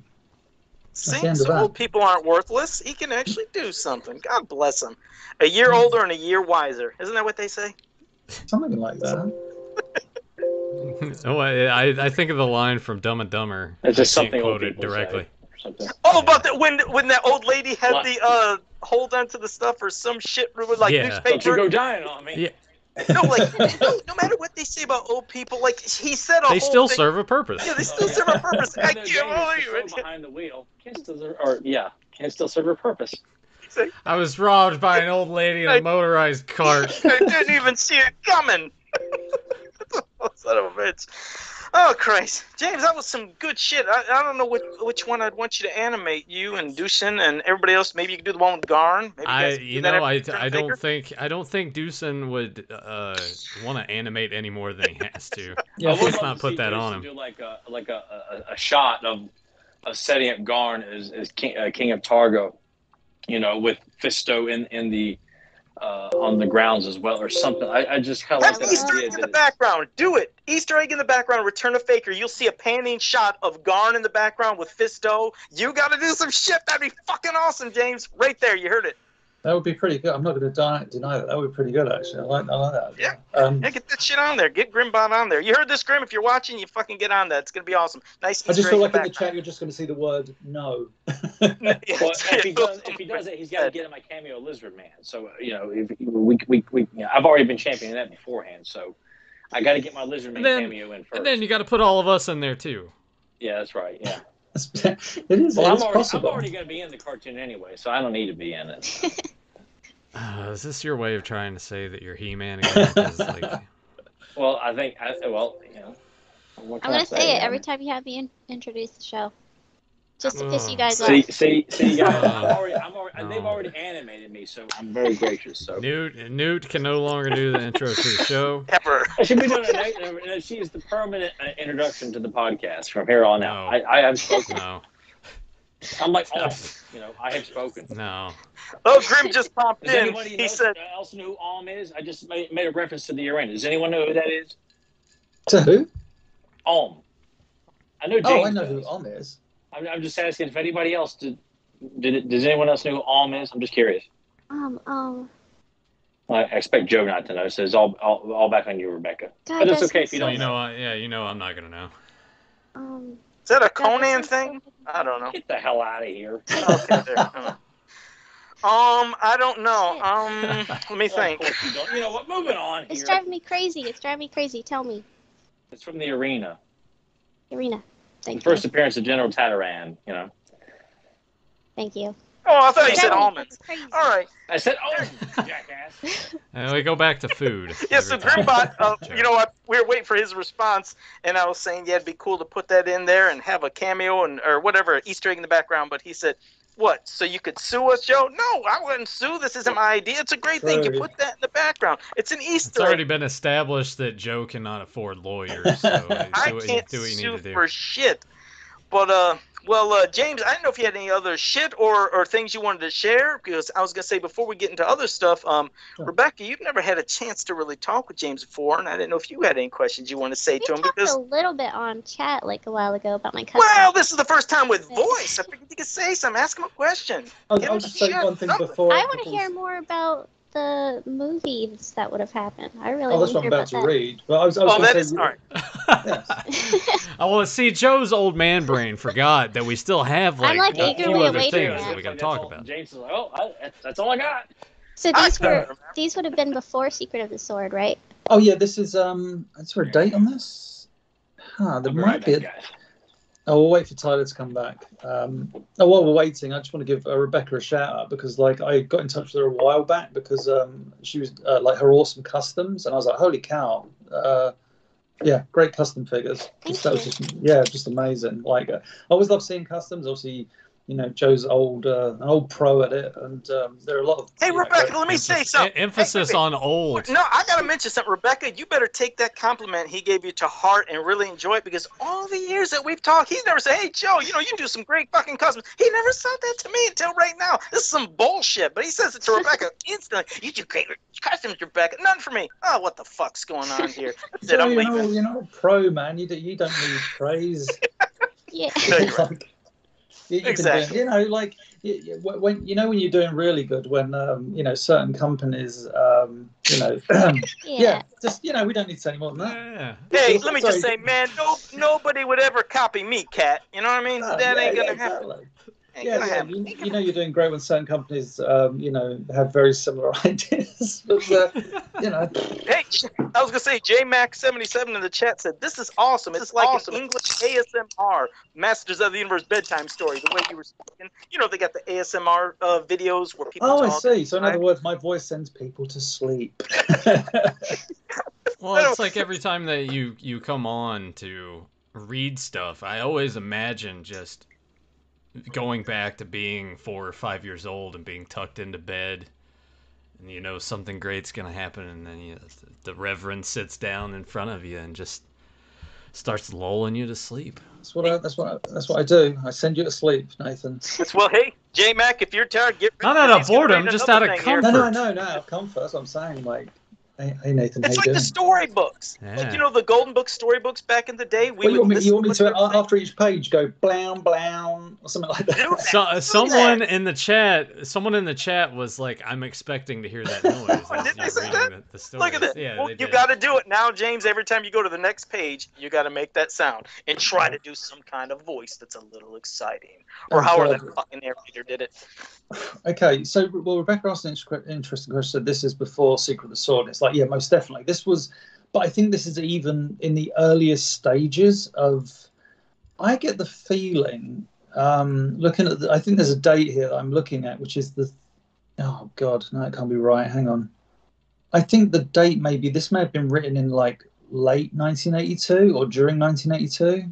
Oh, something What like makes you think that? Does it say eight two there? Is that Well, what it, makes it's, you it's think got a code on the bottom, which is eight eight two four three. So it's either the third because you they often do that. They code their scripts. Um, you read the numbers backwards, so it'll be uh, the third of, of April or the um, uh, or the fourth of March. Fourth of March. Uh, 82. So it's, it's really hard to know. But I mean, that seems awfully early in the stage of um, because they hadn't even done the, the proper series Bible at that point. So I don't know. Maybe it's like 82. But I, I tell you this, I think this was written around about or before the same time as um, the bumper for the greatest uh, adventures of all. Adventures of all. Yeah. So because I've got that script, which is the which I can't remember. Tyler, you remember like my, my trivia for that, but. With the greatest adventure of all, I've often said that. Oh yeah, the the other episode was supposed to be Son of Solis or Dawn Yes. of Dragoon. Yeah. But I was looking at one of the I was looking at the scripts I've got, and there was like four episodes they're originally planning. So it was yeah. So I don't, I don't know. Anyway, um, yeah. So this is what they were obviously. This is very early on production. This is whilst they're working on the very earliest parts of the He-Man series, and they're like so. I obviously this does come after the series Bible because it references certain things in there, but it's I think there's a lot of things in here that well, I mean, some of the names you'll be like, what? But uh, but let's go for it. And also there'll probably be people going, Dusan, you need to illustrate these characters because we've got three characters that um Are we going to have brand new names that you're going to struggle with? James like Valenia, Vivilla, no, th- no, no, these are very Okay. these are very easy. These are very uh yeah, there's, there's Yeah. Viagra, say that now. vagina.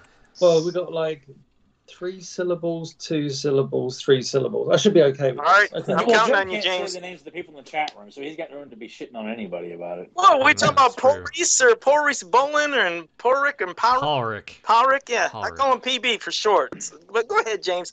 Give us the good voice and don't forget the dun dun. Don't forget Oh it. god, I'll try. okay, so it says at the top, proposed He-Man feature outline, and then it's got pre-title sequence. Yep, pre-title sequence. Whew. So um, we open at dusk in a misty, eerie primor. primor- oh god, how does it start like Holy that? fuck, yes, they primordial. Already Primordial. fucking up, James. That's it. Jeez. Fuck it. Send me the, like the Golden this Books, thing right? right now. I'm going to read it. It's just the guy goes in Eternia. Oh, fucked it up again. right. primordial. Primordial. It's, it's an easy word. Um, we open. We open at. Don't start laughing, please. We open I mean, at- to be fair, it, it is. Uh, it's what 1 a.m. your time. So I he, 20 he's past one, yeah. he's he's God, sleepy. yeah. You know, he's, yeah, that's he's the excuse delusional. we use. I'm a bit. I'm a bit. Yeah, sleepy. there we go. Drunk. I don't know. No, no, no. Um, so we open at dusk in a misty, eerie, primordial oh, forest. The, uh, the the evil sorceress Electra. So Electra, first new character. The evil sorceress Electra and her fearsome five-armed ally Pentacle have come to Oh, this like planet. that. Yeah, it's pretty cool. Have come to this planet on a critical on a critical mission for their leader, the all-powerful Star Lord. Electra points a oh, wait. Electra points a surveying instrument toward the heavens and announces that the stars are in perfect alignment. Which, if you go back to like the cosmic comet, that's the exact dialogue they use for the stars are in perfect alignment. You know, it's, it's all things are borrowed from everywhere. Um, this is the night which has been foretold. We learn that the Star Lord's mystic seers, that's actually the words S E E E R S, the seers, almost like mystics, have warned him that there is but one person in the universe who will one day constitute a challenge to the Star Lord's cease, ceaselessness? Ceaseless, oh, ceaseless conquest of the galaxies. These seers do not know the form of this challenge nor its outcome, but they do know who this person is. He is now only a child on the planet Eternia, the son of the Queen and his Earth bride. Uh, the Seers have also uh, decreed that the Star Lord has just one chance to eliminate his future nemesis tonight. Oh, so one chance tonight. So he has sent Electra and Pentacle to destroy the young prince, and for all so that he will not live to challenge the Star Lord. So obviously the Star Lord's said, right, we need to kill this young kid because he's going to grow up to be a challenge. Meanwhile, the child, Prince Adam, and his pet tiger cub, Baby Cringer, have wandered off for, for a pic- from a picnic. They have been lost in the evergreen forest for several hours, and now that night has fallen, they are very frightened. Electra and Pentacle leap from the bushes. Electra transforms into a hideous serpent and attacks Adam and Cringer, but suddenly there is a mysterious dimensional warp, and Orko appears out of thin air. the little alien had been experimenting with his magic and accidentally wound up on Eternia, and none too soon. For he, it's great. You, this is written by Robby London because stuff like "and none too soon" is like what the sorceress says in the Greatest Adventure of All. So as I'm reading this, I'm like picking out certain phrases. For he is able to save Adam and Cringer from Electra and Pentacle and lead them back to the royal palace. Uh, royal palace. As the first rays of the sun crack the horizon, Electra and Pentacle must return to their master, having let the only opportunity to destroy Adam slip through their fingers. The Star Lord's fury will be awesome. Now he must begin to prepare for the day when the, this Prince of Eternia will challenge him. But how can a mere mortal pose a threat to the one with the powers and forces of the Star Lord? Have the seers erred? That's what it says here. Have the seers erred? And that's just the pre-title sequence. Roll, roll main title. Possibly this is pretty cool. So possibly over a montage of Adam growing into adulthood. That would have been Okay. awesome. Oh, And it man. says, here we go, 18 sun cycles later. Um, uh, Adam has grown into a handsome and likable young man. He is a gifted athlete and has a good heart, but he seems to lack motivation and a sense of responsibility. Man at Arms, Adam's teacher, never ceases to be amazed at Adam's ability to grasp a new concept or new skill, and never ceases to be disappointed uh, disappointed at Adam's priorities. oh, sorry, and never ceases to be disappointed at Adam's priorities, parties and games as opposed to affairs of state. When Adam fails to show up, for, um, so many things this end up in like so many of the later series. When Adam fails to show up for the royal pageant, it is the last straw, and the king loses his temper with his son. Later, an argument ensues. Angry words are exchanged between father and son. The king wishes Adam were more of a prince. Adam responds that he never asked to be a prince and just wants to lead a normal life. Adam storms from the room and packs his bags. He leaves the royal palace. That is when the invasion begins. The tyrannical Star Lord has set his sights on Eternia as his next conquest. Although Eternia's technology is highly advanced, her defenses are no match for the overwhelming forces of the Star Lord. Blown, blown. I haven't done that yet.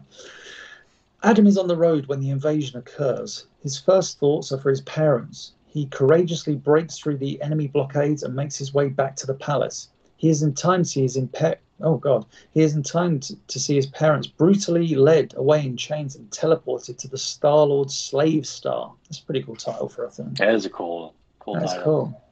Adam tries heroically to intercede, but barely escapes with his life. However, not before Man at Arms, now a prisoner of the Star Lord's forces, manages to get word to him. Man at Arms tells Adam of a legendary castle, a place of incredible power and sorcery. No one knows where it is, or even if it really exists, but its powers may be the only hope of turning back the Star Lord and saving Eternia. Adam vows to find this castle Grayskull, not just for the sake of Eternia, but to rescue his parents, whom he had come to realize that he loves more than anything in this world. Ah. So Adam and Cringer set off on a quest to find Castle Grayskull. The search will, it's past tense, so I'm guessing this kind of wraps up here. The search will take them to varied to the varied loca- locales on Eternia, and even to the fairy tale land of Trolla. Oh, pretty cool. Where he will seek the help of Orko, the little alien magician who saved him so many years before.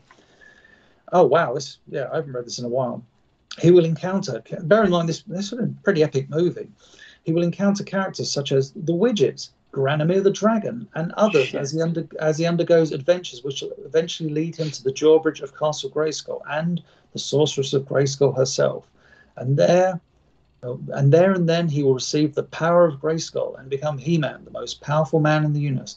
In the universe, for it is only He-Man that Adam will be able to. Con- for it is it only He-Man that Adam will be able to confront his ultimate destiny. Destiny, a cataclysmic battle with the Star Lord, in which the fate of the universe hangs in the balance. So obviously, yeah, they're really, they're big on Star Lord. He was a great toy.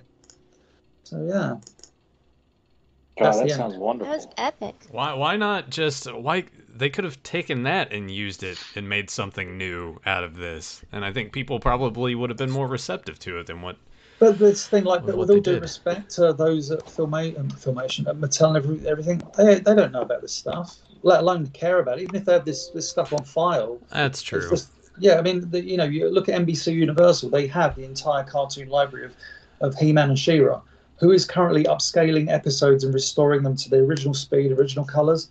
Guy in Serbia, by himself. You know what I mean? That's a Dusan, by the way, for anybody who doesn't know. That's Yeah. just what does that? That tells you everything you need to know about the corporations and stuff.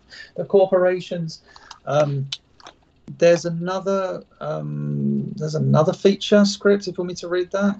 Sure. Definitely. That last Um, I, I'm still like God. I would, I'm, I'm like quite fascinated with with those three new villains and That just would have seeing that- ruled. That, would have been God, that'd great. so fucking awesome. So this one, this one seems to be a little bit more. Yeah, this one is is like a, a full premise. Um, so this is like from start to finish. Um, whew, okay, Masters of the Universe feature. So this isn't a proposed feature. This is a feature. Um, we open deep in space, sometime in the future. Earth astronaut Marlena Glenn is in trouble. Her space shuttle has been swept off course in an asteroid shower. Losing power, she is forced to make an emergency landing on a strange and foreboding planet, Eternia. Eternia's young King Randall and his loyal man at arms Duncan witness the crash landing. They are, able, they are able to pull the beautiful, beautiful Earthwoman from the fiery wreckage just before it explodes. So begins an amazing chain of events foretold in Eternian legend, events of such scope that the fate of the universe lies in the bounds. Filmation and Mattel present a full-length motion picture chronicling, chronicling the saga of He-Man and the Masters of the Universe. Our story continues as the main uh, title credits roll. Behind the credits, we see a montage showing King Randall's courtship and marriage to Marlena, Queen Marlena cradling her young son Adam, Adam growing up with his pet tiger cub Cringer, and Duncan's daughter Teela. Oh, and Duncan's daughter Teela. Adam and Teela have reached adulthood as the credits end. The demonic, the, the demonic Skeletor has been waiting in another dimension, expanding his empire and biding his time. Now he is ready to act. He gathers together his lieutenants Merman, the wicked ruler of the waterways, Beastman, the ferocious commander of creatures, and Evil Lyn, the witch sorceress.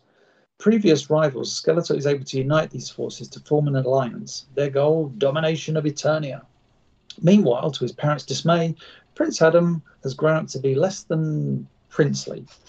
His natural charm never fails to win the hearts of those around him, but he is lacking responsibility and is disinterested in affairs of state. Adam's childhood friend Teela has become the captain of the Royal Guard. She, she tries to show Adam the folly of his ways, but in vain. Adam seems destined to remain happy go lucky and irresponsible. But events are unfolding which will soon change the course of his life. Deep in the forest within the walls of the mysterious Castle Grayskull, two mystic figures, two, debate Adam's future. One is the sorceress, caretaker of the castle and its magical secrets. The other is Zodak, the judge of the cosmos. That's a pretty bold moniker, bloody hell. It Yeah. had, been, it had been foretold centuries ago that the fate of Eternia would one day meet in the hands of the son of an Earthwoman and an Eternian king. Only he would be able to save the universe from an onslaught of evil. Adam is the chosen one. He is to receive a very special power. Uh, the sorceress feels that it is now time for Adam to receive this power. Zodak objects, feeling that the boy is too irresponsible and not ready, but he reluctantly yields to the sorceress. Adam is summoned to Grayskull and told of his destiny, that through the magic of the sorceress, he is to be granted the ability to become He Man, the most powerful man in the universe. At the same time, his cowardly pet tiger Cringer will turn into the mighty Battle Cat. Adam returns to the palace and shares his great secret with Man at Arms. Adam feels a sorcerer. That's a bizarre stretch. Adam feels a sorcerer will be, will be helpful in his fight against evil and calls his childhood friend the tiny wizard Orko back to Eternia. Orko pledges to keep Adam's secret and use his magic to help. Just then, Skeletor, working with his new allies Evil Lyn, Beastman, and Merman, attack the palace. He Man's sudden appearance confounds the evil warriors who have never seen a hero like him. Um, he Man drives them away, becoming almost heady with his new power. Zodak appears and tells He Man that he has abused the power by becoming too violent. The judge of the cosmos adds that Adam is not aware of the responsibilities that must. Oh, wow. Sorry, I've just remembered this next bit. Um, the judge of the cosmos adds that Adam is not aware of the responsibilities that must accompany great power. Zodak then removes He Man's power from Adam. As the evil warriors retreat back to Snake Mountain, Skeletor demand, demands to know from his, his sides where He Man could get such incredible power. Evil Lyn tells him that only Castle Grayskull could supply such might. So, muses Skeletor, whoever controls Castle Grayskull controls this He Man. Not only would he control He Man, but all of Eternia as well, Evil Lyn responds. Um, then I will conquer Castle Grayskull, Skeletor. Meanwhile, Adam, chagrin, chagrined with uh, the loss of his power, sudden, uh, morosely wanders in the evergreen forest with Cringer. They run into Teela, who is on her way to aid the Widget people in a, in a crisis. While exploring a new vein in their gem mine, the dwarf-like Widgets have accidentally freed a huge subterranean monster. Adam is Adam is nearly attacked by the monster, but is pulled to safety by the brave Widgets. The young prince returns the favour by bravely defeating the monster away. Uh, would. Although given the opportunity to kill the beast, Adam shows compassion and respect for life, choosing to let it flee. Zodak then appears and commends Adam for this humane act. Now Adam is truly ready to wield the power of He-Man. Meanwhile, at Snake Mountain, Skeletor has gathered many more accompli- accomplices, including Trapjaw, Triclops, and Clawful. At a big meeting with all the evil warriors present, Skeletor plots the conquest of Castle Grayskull. First, he must lure He-Man away from Eternia, and what better bait than to use King Randall himself? Adam and Teela have returned to the palace and are getting ready for the annual Tournament of Triumph. An Olympic style event drawing the greatest warriors and athletes from all over the planet. In the height of the celebration, Skeletor's warriors make their move and seize the king. Randor is whisked away and imprisoned in Snake Mountain.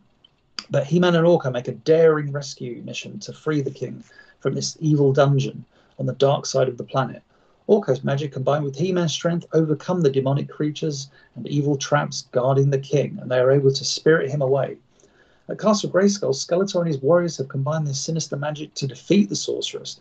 They are, they are about to take over the castle when He-Man arrives with his allies, Teela, Man-at-Arms, Orko, Ram-Man, and Stratos.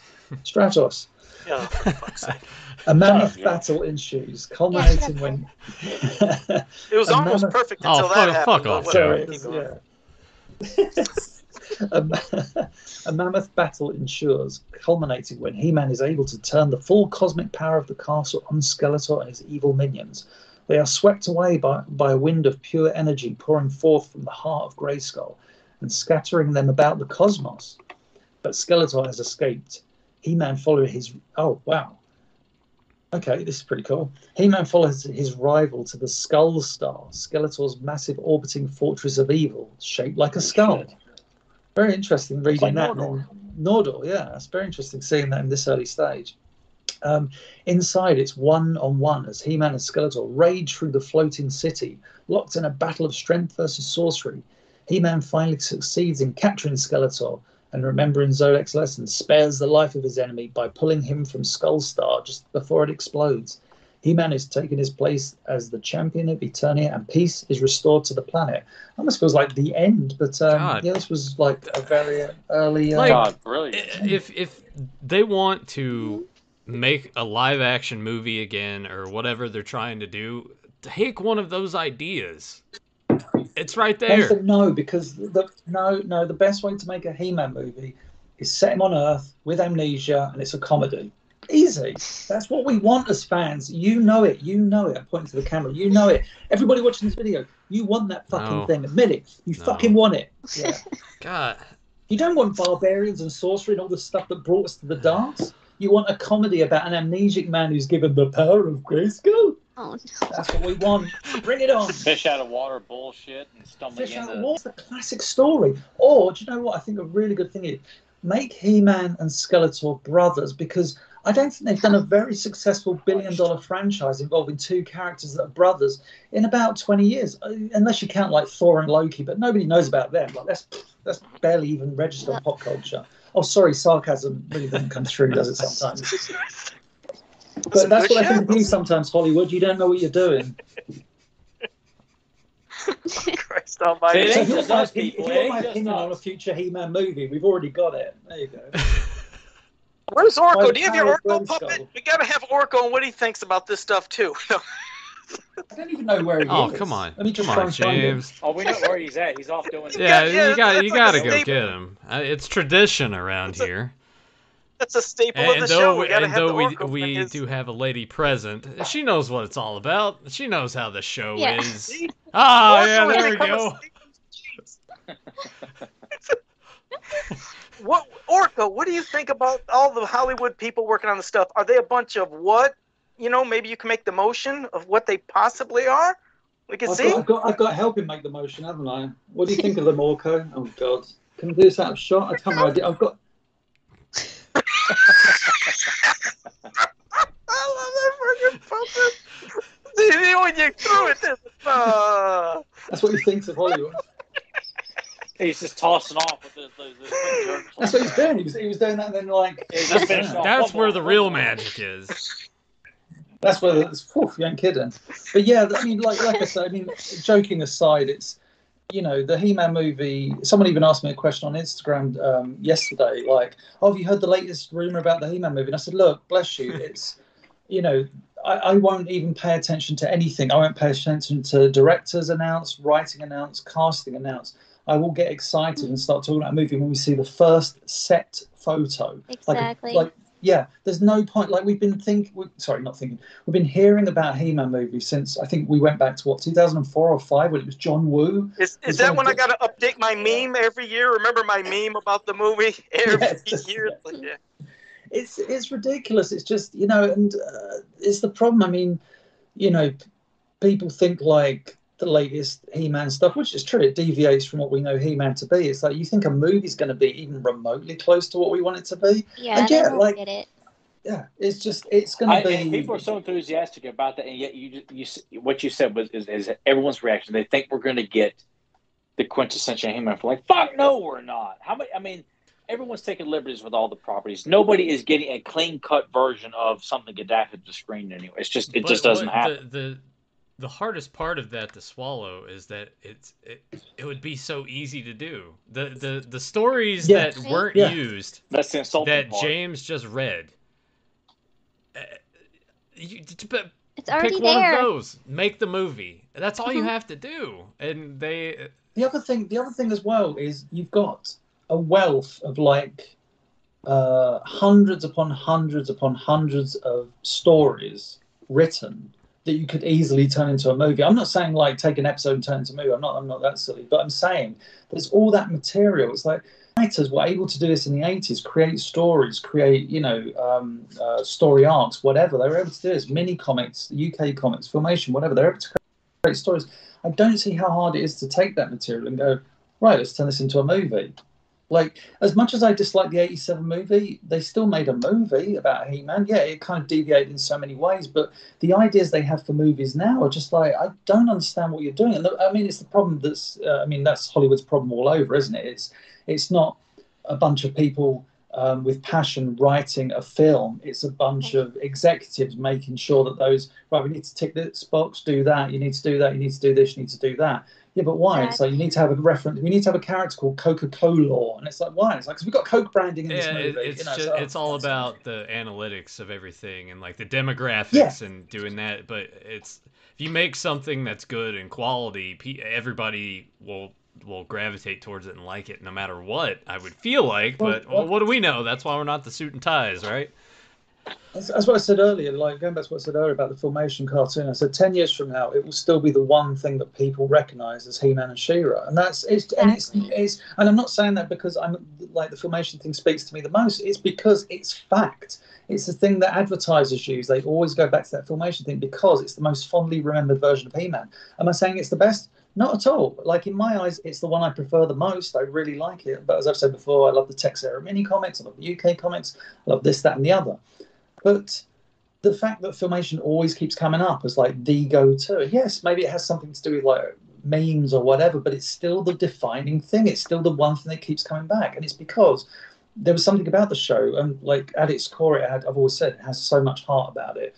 There was a bunch of writers that weren't just writing a kids' cartoon that were going, okay, well, let's see what we can do with this. And you know, season two, even season one's evident of that. There was a bunch of passionate writers, animators, directors, producers, whatever, trying to make something special. And it's the reason why people love you know, no disrespect to those that voiced Skeletor since, but you know, obviously uh, Mark Hamill's a different kettle of fish because it's Mark Hamill. But people like, oh, let's get Alan Oppenheimer at every bloody convention, pop culture convention. He does so many these days um, because they want that Skeletor, like the, the the the one who had that voice, and it's it's the same. You know, everybody loves that filmation show, and uh, you know, yes, I'm going to spout how much I like it all the time, but that it speaks to so many people. It's the one thing that people go, "Oh yeah, I love that music," or "I love the filmation logo," "I love the He-Man," or "I love I Have the Power." All these different things.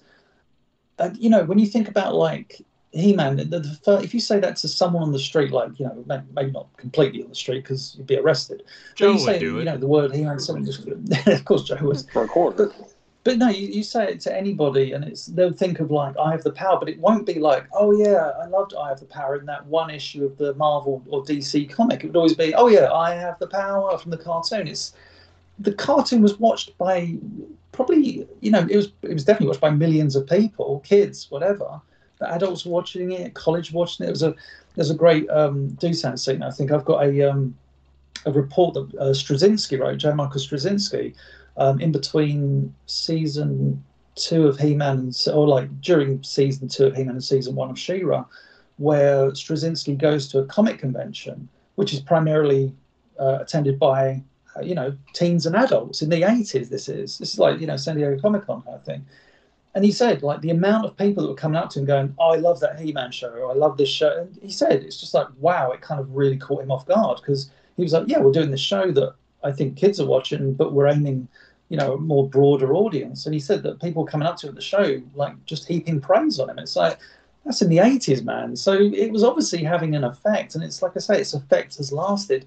And why ten years from now, you know, no, I sound like a dick, but post, you know, anything post filmation, like 2002 show, I, I really enjoyed that show, but it doesn't get enough love. And it's barely talked about. Where where's that generation of kids that go, I love that show? Where are they? They don't exist because that show just didn't grab anyone. That's the, you know, and I, I think that show is like terrific for what it did. But yeah, sorry, I, I feel like I'm going on a crazy old man rant. I'm on my porch having a rant. Well, I did want to say one quick thing. Um, I noticed in the background, is your fucking thermostat broke or is it not on? Because I don't see a temperature, and it's driving me crazy with my OCD. Is there? That's air conditioning. I've got air conditioning in every room. Well, what's the temperature? I don't see nothing. What does it say on there? 19.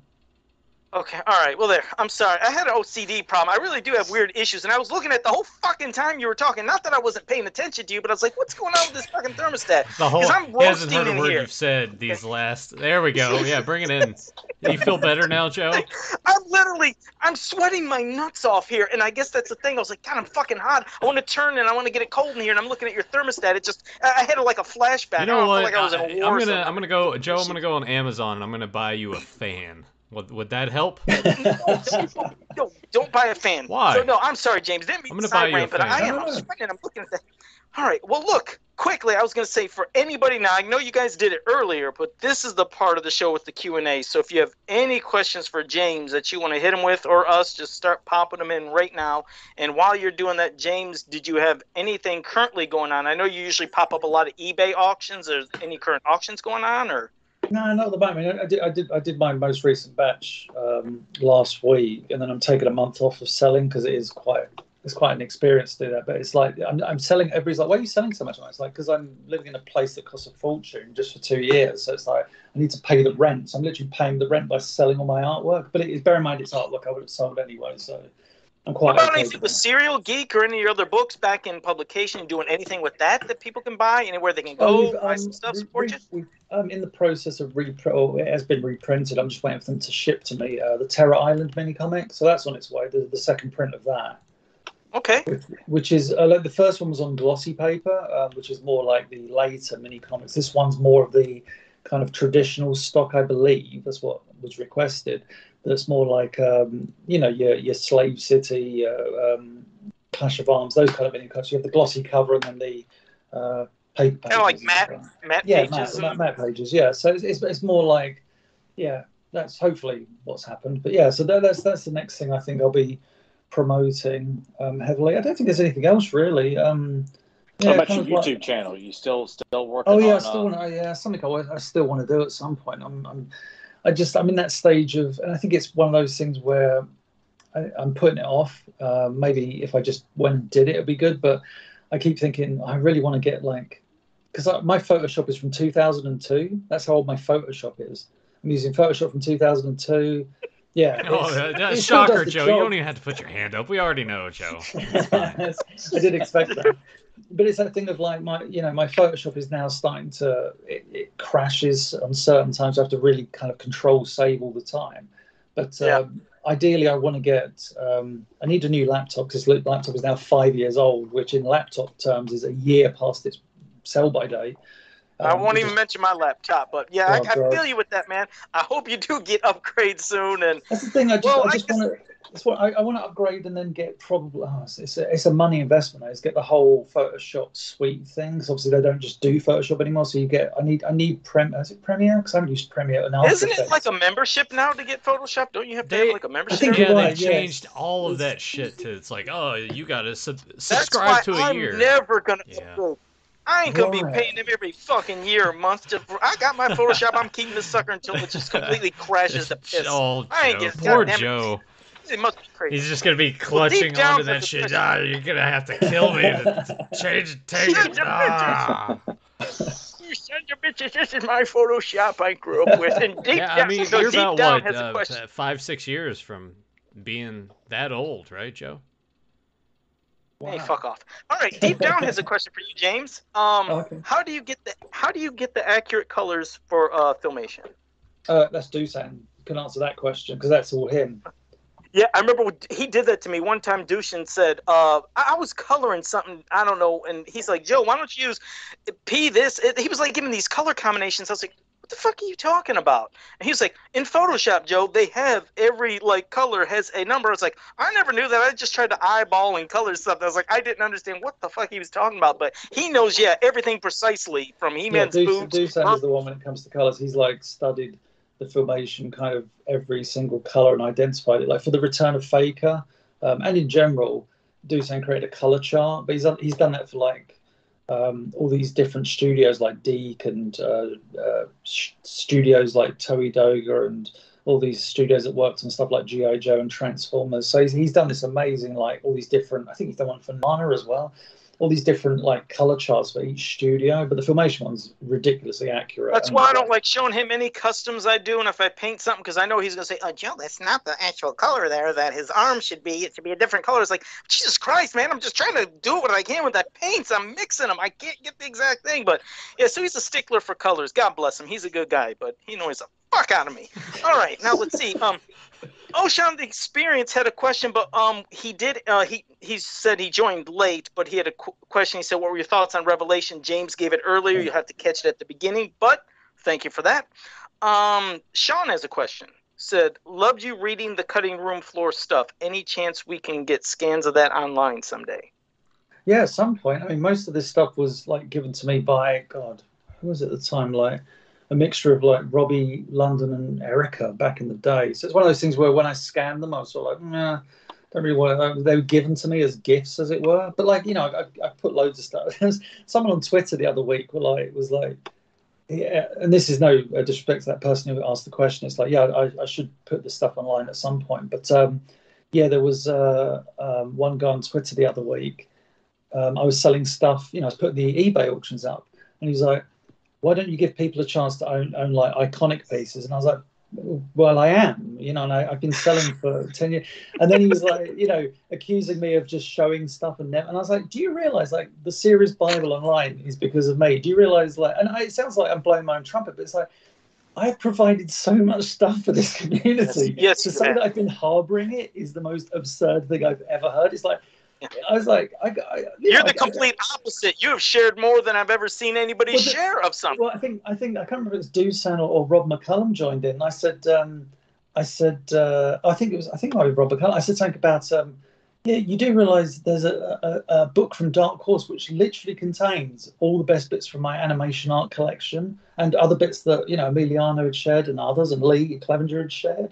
So it's like not exactly harbouring this stuff by putting it in a book. And and bear in mind, like on my eBay sales over the last five, six years, whatever, I have sold pretty damn cool pieces of Skeletor, of Hordak. I recently sold my like last Shadow Weaver sales. I you know, I like Shadow Weaver, but I'm not that invested in having a sell of her completely. So I sold that, and it's it's um, I think I am giving people the chance to own cool stuff, and also I think I've I've. I, I think that's what I said when I took my silence from Revelation. I just said, I think I've earned the right to just not have to give my opinion all the time. I get it. Okay, all right. One more, another question. Before that, I just seen your uh, cat in the background there, uh, Rebecca. What's your cat's name? That's Sunny. I have four cats. Oh. oh, All right, all right. She I was waiting for the name. Oh, did you say she doesn't have a tail? She didn't have a tail. Oh. Oh, what Born with a What happened tail. to her? She, Um, she was a like that, or- foundling. I don't know. She was rescued. We found her. She had scabies and she was in pretty bad shape. But Oh, I don't know if she lost it or if she was born that way. But it's a little nugget that wiggles. It's so cute. oh, she's just chilling in the background right now. hey. And here she comes. It- it- Make sure she doesn't look at the screen and see me. She might go bananas and start fucking flipping out, having some I- I mean, flashbacks of somebody yeah, that just like the rest of us. Anytime anybody else sees you, I'm sure people do that in public with you all the time. Ah, Oh shit! All right, Zentron um had a. She's running. Oh, I hear her crying. She's like, "Please don't. I don't want to look at this guy." ah. Oh. She's looking. Oh, Butterface. Her eyes just got real wide for a second. How you doing? Do I creep you out? Yeah. Is that a calico? Yep. Okay, all right. Cute little shit. All right, Zentron has a question. Said, uh, my question is to to James and Joe. Would you two be up to doing a commentary with me for when I finish my 4K reproduction of the Dragon's Graveyard? Oh hell yeah, I'd love it. Season two uh, Dungeons that- and That's fine, Zentron. I, I know you don't want uh, anybody else on the show. You just you you want Joe. We get it. He's the star. That's fine. Well, he didn't mean it like I- that. I, no, I'm just, you know, it's fine. he knows I ramble about he knows I ramble about Dungeons and Dragons, and I think he hurt remembers. feelings Uh, well, fucking James okay. did a lot of. Well, James knows all. yeah, everyone's like, fuck and off. Dragons. But I'm sure we can always do that, and I could keep the language. Uh, yeah, clean. right. I, I yeah, I. I could see that going down. The first like little hiccup you have, you'd be like, "Ah, fucking goddamn it, son of a bitch." I know how you are. All right, um, Adam Gabbert was wondering if James, uh, what are your thoughts and opinions of the new Masterverse figures that are available um to purchase? I'm assuming I don't know if you Oh, guys have you I'm not really. I'm not really much of a toy person, but like, yeah, I mean the the the, the figures. Um, uh, what if, if we're talking about the ones that are based on the Re- Revelation designs, Yeah, That's yeah. isn't that great? It's like I would I prefer to see those characters in toy form that actually look like the characters on screen, but these look like I mean the He-Man, the, the head is an atrocious sculpt. Like no disrespect to the, the person that did it, but it's just like yowza. I just um yeah those, those Revelation toys that did nothing for me or have done nothing for me. But then I'm not much of a toy collector. Like I posted yesterday in my um, in like this uh, big comic stroke toy shop in, in London, Forbidden Planet. They've got whole I seen that picture Yeah. you posted. That looked pretty damn cool. Oh, it's, I it's, it's amazing to look at. But in the post, when I said, "Oh, I, I," even though I don't collect Origins, I got a bunch of messages. People going, "Why don't you collect Origins?" It's like because I don't. But uh, you know, but the gotta other thing is, everything. Well, it's, it's like I, you know, I, I it's, it's bizarre. It's like I don't, I don't collect everything. Like I, I, I might if I see the Origins um, Faker figure or the mini comic Traptor, I might get that. But then I thought that about the mini comic uh, Triclops figure, and then I, I saw that and I was just like, no, I don't really Oh like man, that. I'm gonna show like next week. I'm gonna yeah get Orko. Get I got Orko, Orco in the mail the James. other I day. would Yeah, I, I would. I, he I'd is cool. Yeah, you could get that one, but yeah, that uh Triclops. Boy, I'm gonna show a comparison photo to those two of uh, the regular Origins, and then that goofy. This is what the fans voted on. What shitty paint because it's splattered everywhere. It is. It, it looks like they didn't give a fuck. I've never seen them do that with any of the figures so far. At least they're trying to show some love with the ones that are out there at the you know store and retail. But you figure if you're having an exclusive figure, you want to be meticulous about making it look Yeah, as great yeah. as possible. They look like they just said fuck it literally I- i've never seen such splatter. It looked like like uh, just shitty customizing. It looked yeah, that bad. the, the only photos I've seen of that Triclops online, like I'm not exactly prevalent on social media these days, but when I'm scrolling through Facebook and I see photos of that Triclops, it's all about the bad paint job. It's like, oh, and was, you see like the underside, and it's like, oh god, what happened there? It's just yeah, or, Everything, like, and they didn't even do the- yeah you figured they would have did a proper head make it look like the mini comic. His skin talk about now that's the one time i'll agree with grimbot his skin complexion is completely different. It's like, why is he orange as fuck? He looks nothing like the mini comic. It is, it's bizarre. I'll show comparisons. But um, all right, let's see the next question. Oh, first, Zentron wanted to thank you. He said thanks for the cells again. He's he has his unpacking video on YouTube, so uh, he Oh, must man. have bought some all right. Okay, Papa Hood 69 said, James, is the Faker in Return of Faker the same as the one that fell in the abyss or different one altogether? So he probably has Um, never watched it. I didn't I didn't know the answer to that to that until we started working on the extra content, and then I was like, oh, I've kind of figured it out. So there is there. I'm not I'm not going to reveal it because that would, would spoil it. But um, I didn't know the answer to that. When people would ask me, I'd be like, yeah. But then but then when I decided to start doing this extra material, I, I was like, ah, I think I've got a good idea. So yeah. Oh, well then. Well, thanks, Papa Huds. Cool ass question. We're gonna find out soon. Um, Oliver Belmont, Mr. Eatock, upon writing for the Mhm. Filmation Masters of the Universe, how did Queen Marlena know her son was He-Man? And what fitting progression do you prefer for Teela, being the new man at arms or the next sorceress? That's actually a really good question. Um, uh, uh, what was the bit about Marlena? Like, how did how did she find out? Um, yeah, like how did she know that her son was He-Man, or is that just something that you know, obviously, you I know, when, when was- we hear I always just thought it was Imply- mother's intuition. Yeah, I mean, it's what's right. implied That in the Rainbow think- Warrior. It's, it's, Yeah, it's not is like in, how um, she found out. yeah, um, um, was it like a mother always knows her son? And then, yeah. Yeah. I think it was just something that a couple of the writers, I think it was primarily Bob Forward was the instigator of that because he storyboarded the Energy Beast, which had Marlena saying, I think it's about time we recognized He Man, don't you agree? And then does the side eye to Adam, which was in the Energy Beast. It's like, oh, does she know something? And then Bob Forward then later writes The Rainbow Warrior and has that whole thing you know, where she blatantly knows her son is He Man. And obviously get the wonderful uh, pickup of that story in um, the uh, Lifetimes Star comic, where it was written by George Caragonne, where, you know, Marlena and King Randor are imprisoned and she like tells King Randor, like, well, she, she says that they, they clearly have the conversation, which, oh, our son is He Man. So, yeah, I don't think it was explicitly ever written down on paper. It's just something I think the writers slowly started to, or wanted to introduce. And yeah. Alright. it didn't get And do you that. prefer? And he said you prefer Teela's progression being the new man at arms or the next sorceress. always always going to be the next sorceress. I, I love Alright. that. Yeah, like her being, you know, there was her destiny. You know, it's the, it's the whole thing. It's what the filmation series was building to to some degree. It's like, yeah, we're going to make her the sorceress. Oh, oh like Teela's Triumph is, is such a beautiful episode. Um, in parts, I mean, big chunks though, which are like, oh, He-Man and Battlecat on a, on a planet fi- uh, escaping lava, but at the same time, you get all the wonderful Teela um, discovering the power of Grayskull, like her, you know, abilities and stuff like that. But um, yeah, I, I, I love the idea of Teela eventually become the sorceress. Just yeah, just that. Oh, and by the way, the reason I got up and I'm sure I'm going to see uh, made you look is because dipshit Grimbot said, "Joe, for you, I just You noticed that there was that? a roach What a on their wall moron. back you." Well, I didn't. I didn't know. I was like, "What the fuck? Is there something crawling?" Because I've had these big ass spiders falling on me. I thought maybe it was a spider come back. Fucking Grimbot.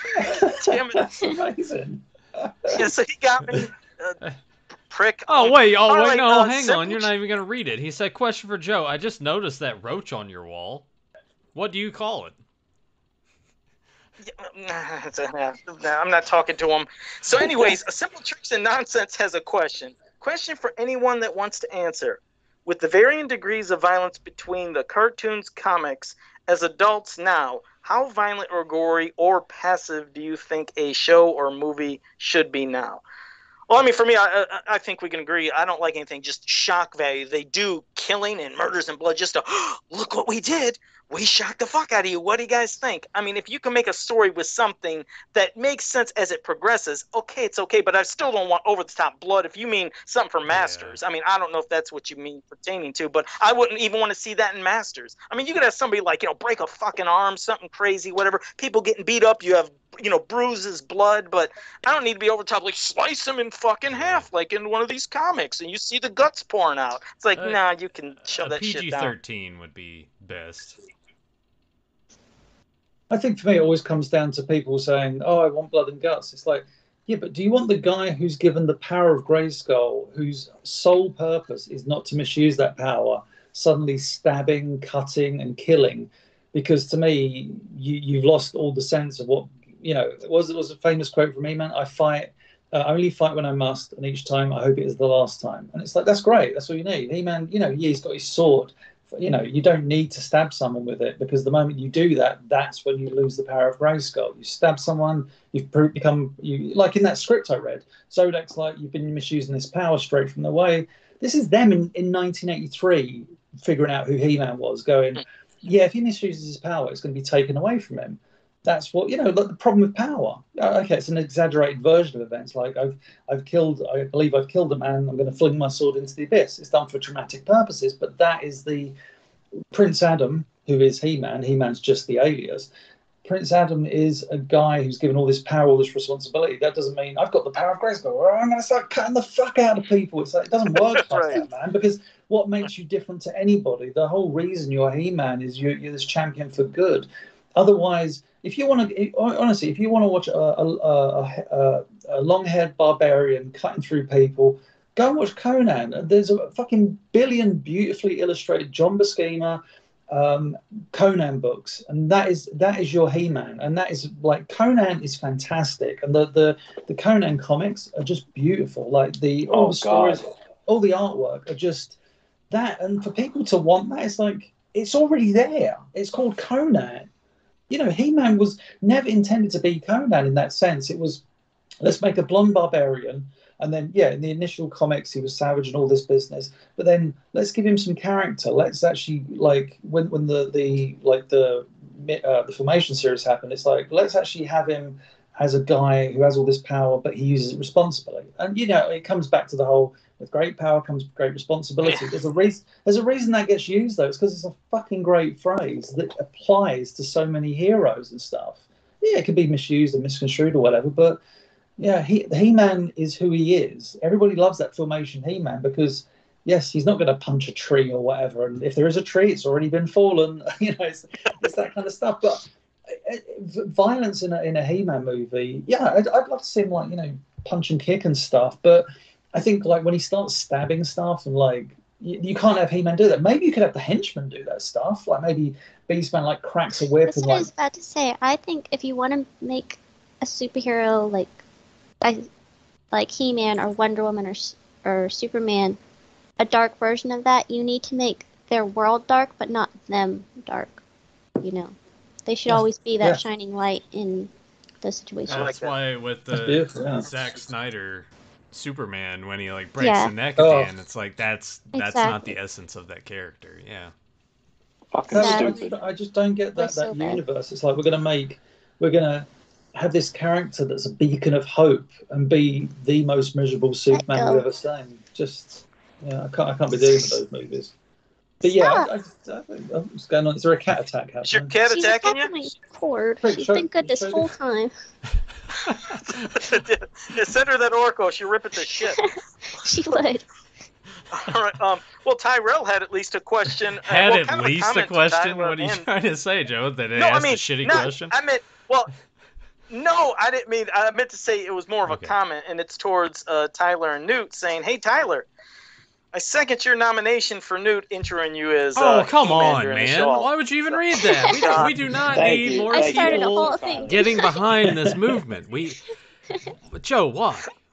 Hey, hey, you, you, you got to you got to admit, it's not like I'm like parading around twenty four seven, like you know, taking selfies of myself saying I'm He Man in the You gym and should. shit like you that. should. This is all- Turn into the one that you hate at the gym. Turn into that, please. That would be Oh, yeah, that'd No, be I, great. I, I'm always gonna. I'm, I'm just like him. I will never become when I'm when I'm vowing to stop. You know, I'm I'm going I'm going to be you know the exact opposite of, of, of everything. No, fuck no. Uh, no, we're- putting those It'll only be coming from Yeah. Newt. And and she's never and she's never gonna do dumb the intro again, so we don't have to worry about it.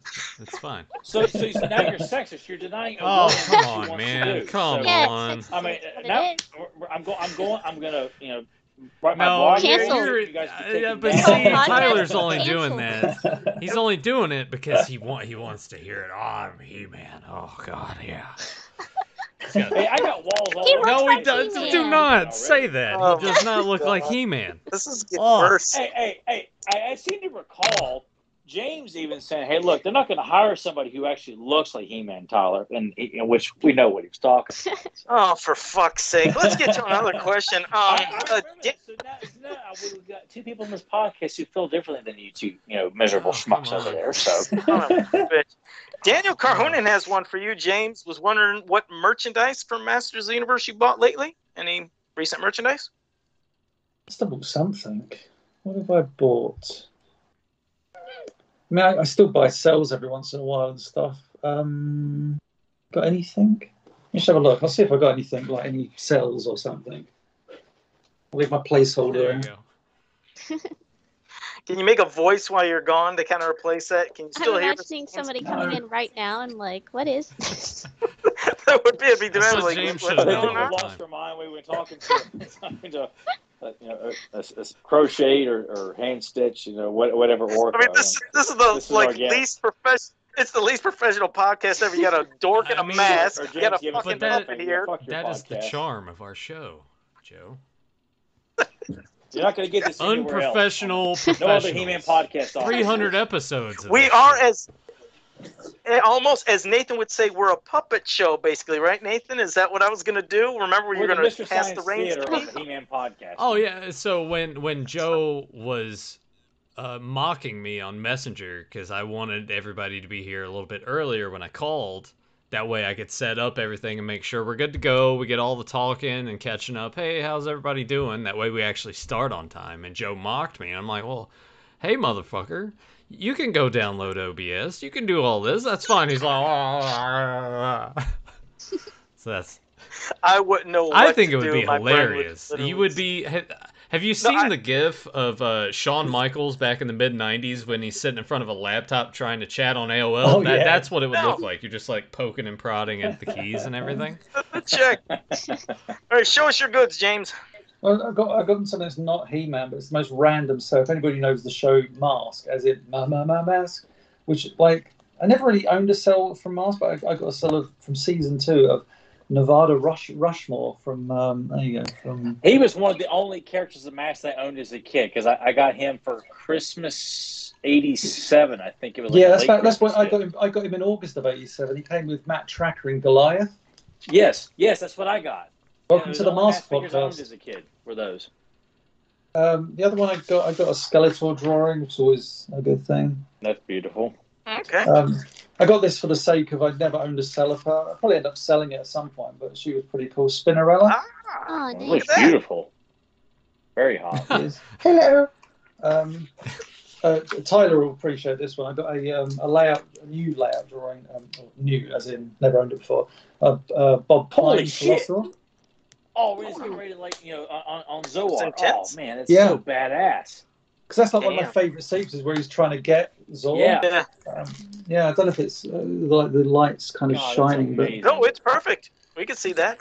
It looks got, great. I've got a couple of drawings of Spikor as well, but um, they're quite nice. Let's see if I can get it out. No, I can't get it out. Well, don't fuck it up. I don't, you don't have to worry. I don't want you to mess anything up or rip anything. You don't have to do that. I don't want you risking that. Well, James, I- there's one more question for you, and then there'll be a, I, I guess, something that'll, uh, I don't know, stroke Tyler's ego again. But your final question, James, is there any plans for Joe, you can eat my ass. of- Just, I just want you to. All right, there you go. Is there any plans? For a re-release of the Dark Horse Filmation book. Do you, would you know anything about that or no? Um, if there's any, I, I've never kept abreast of that, but the, they did re-release it in December of last year. So I think you Oh. can. I, yeah, they, they did a second print in, in, in December of last year, so it's definitely back out there. But um, yeah, it's, it's something I don't really know about. Um, you know, when when, when Okay. they're done with you, they're done with you. all right. And Brian Brummagem, question: Tyler, did you ever do pro wrestling? Oh, for fuck's sake, him and these muscles. I know, I know that uh, uh, Jimmy Valiant, the, the the Boogie Woogie Man, actually came up to Tyler and was like, "Hey, yeah, you should come here and and and train and shit." I remember Yeah. that. Is that true? Yes. Yeah, it, is- it is true. Wow. But um, when I showed up, he didn't seem to either remember me or, and it was nothing but a bunch of fucking marks who were paying three hundred bucks to say, "Hey, Jimmy, watch me, Jimmy, Jimmy, you, you Oh, see this?" Like, oh and I mean, God, you know, I, fuck what's he got? He's uh, he's got their money. Who gives a shit? But there, Well, uh, of course, but I really thought it was going to be people there who were like legitimately interested in putting together well-crafted Yeah. wrestling. This was just people who just watched. well, fucking I Raw mean, um, I could do what they do too, but man. but Adam Page in AEW was trained by Jimmy Valiant there at the start, so he was there for a bit of time. Is it really? Yeah, Wow. so you you do get uh, a diamond out of that rough, but there. Diamond in the rough. I could have been a diamond in that rough too, but I'm you like, could be on get the hell AEW right now, I'm- Tyler. I mean, you know, facing- I- oh, CM I- Punk. Oh, I was I was asked when we went to that really shitty convention. The promoter asked if I was Yeah. a wrestler. Tyler gets it a Um, lot when we go to stuff Yeah. like that, uh, especially when he meets other wrestlers. They're just like, oh, uh, they talk to him like they know him all the time. Oh, hey, brother, like, Wow. like, how, you don't fucking know him. Yeah, they all talk like Hulk Hogan. Like, yeah, Oh, brother, God. Come bring it in here, bro. Yeah, but uh, Tyler, Tyler and I did float around this uh, funny idea that if he did do wrestling, that I would be like his manager. Oh, so good. And Yeah, 'cause Nathan This was really getting good fucking worse by the into moment. I was gonna be like the shitty like heel manager for him, and he was just gonna be like that Adonis. You know, he'd be like the narcissist, just like looking in the mirror and shit. And I'd be like Bobby Heenan, just be like, "Oh, look at that! Ah." I don't know why it sounds like Vince, but uh, there you go. there you there's go. Oh my god. What a bummer way to end the fucking Oh, show. come but, on, uh, Joe. All right, thanks for that, Brian. We appreciate that, Brian. Yeah, Thanks for yeah, that uh, thanks, Brian. compliment. Any questions you got in the future, feel free to ask. them, You know, we'll make sure they, they get asked. But even Joe Sweet uh, Christ. decides to put the Ah. kibosh on your But but really Well though, could you imagine yeah. that? Like Tyler being a pro Oh, wrestler, God, we're still and I'm there shit. like being his Paul Heyman. You know, like I could heal it up Oh. pretty good if I wanted to. I feel like. Yeah, he could. Nathan could. Na- Nathan was so good about cutting into people without thinking twice about it. God, man. Even me, Nathan could cut me down to size. I mean, he was really good about that. But I don't that. do it anymore because I'm a I'm a good guy. No. I'm like Joe Amato. I'm a nice guy. You know. All right, well, now I'm sick. I got to get off the podcast. But uh, James, just wanted to thank you for coming on, sharing all that cool shit. And this time, thank goodness there was good stuff, and there was nothing that you know made us go crazy. But uh, no, that was good stuff. We really do appreciate. We love that sneak peek with that little stuff with Return of Faker. Again, that that was awesome. So, uh, is there any other thing you want to promote before you get off here? Anything like maybe we can look forward to in a couple months or anything? Anything? I don't, Other- I don't think I'm much in the way of anything really, but um, yeah, I mean, at some point we'll start record like start the documentary process for fake information. But as soon as they do that, as soon as we start, I'll be spouting off about that anyway. But um, but yeah, thanks for having me on. It was um, a pleasure. Something I was looking forward to all week. So yeah, thanks for having me on. All right. Um, No, it was You a know, it, would, it would be fun too because you know we always have James on the Talk Filmation, and I know James has mentioned 2000X. It would be fun to have a conversation with you about 2000X, whether Oh, yeah, it's a yeah, certain yeah. episode or just the series as a whole. Like because we've talked about it quite a few times in the podcast, but I think it'd be really good to get your viewpoint. I mean, we already have a good idea, and you've talked about it over the years, but it would be really good just to have an in-depth discussion on pros and cons or one particular episode that like that really stood out, like that lends itself to great discussion. And oh, absolutely. man, yeah. maybe new adventures as well. Oh, yeah, Oh, I- I- yeah. There's so many. There's so many episodes of New Adventures that are so bloody good. Like you're in the army now is like one of the best He-Man episodes there is, and yet probably one percent of the community has heard of it or watched it. So it's like, yeah, I'd be happy to talk about that kind of stuff. Wasn't that a fucking Pauly Shore movie or Yeah, it something? was. It's in the army now. Oh, Christ. All How right. do you know Well, James, movies, Joe? I don't know. It's terrible. My like I've never seen Alien, taste- but I've seen probably shore movie. I have a crazy. He's got you on that taste- one, Joe. She I mean, did. Oh, she got me there. wait, I- I- wait, movies too, even though Wait, an by, by the way, Joe was supposed to have watched those movies, right, and given us a report. Have you watched those movies? Oh yeah, that's right. So Wait James, wait you for again it. for That's what I fucking thought. Anybody that's new new in the chat room, make sure you like, subscribe, share, and ring that bell so you can always be notified when we go live. And until next time, have a powerful day. The naked American man stole my oh, balloon. Oh fuck, I know that one. I was hoping James might know because the, the guy that says it looks like a little, little James All right, Utah. well, we'll give James the floor. Yeah. Oh no, I've, I've no. What was the quote again? Do it again. It was like a naked American man stole my balloon.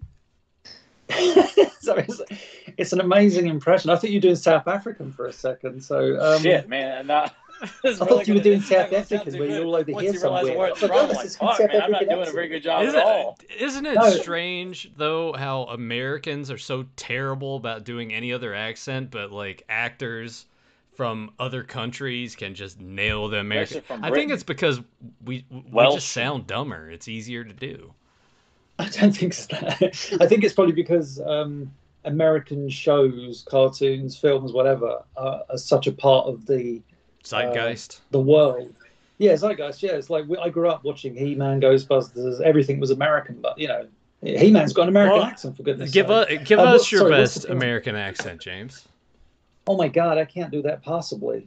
Um, let me think. That was good. That was good. Uh, give me something to say. Like uh, uh, I'm trying to think. Uh, It's hard to do it on the spot, isn't it?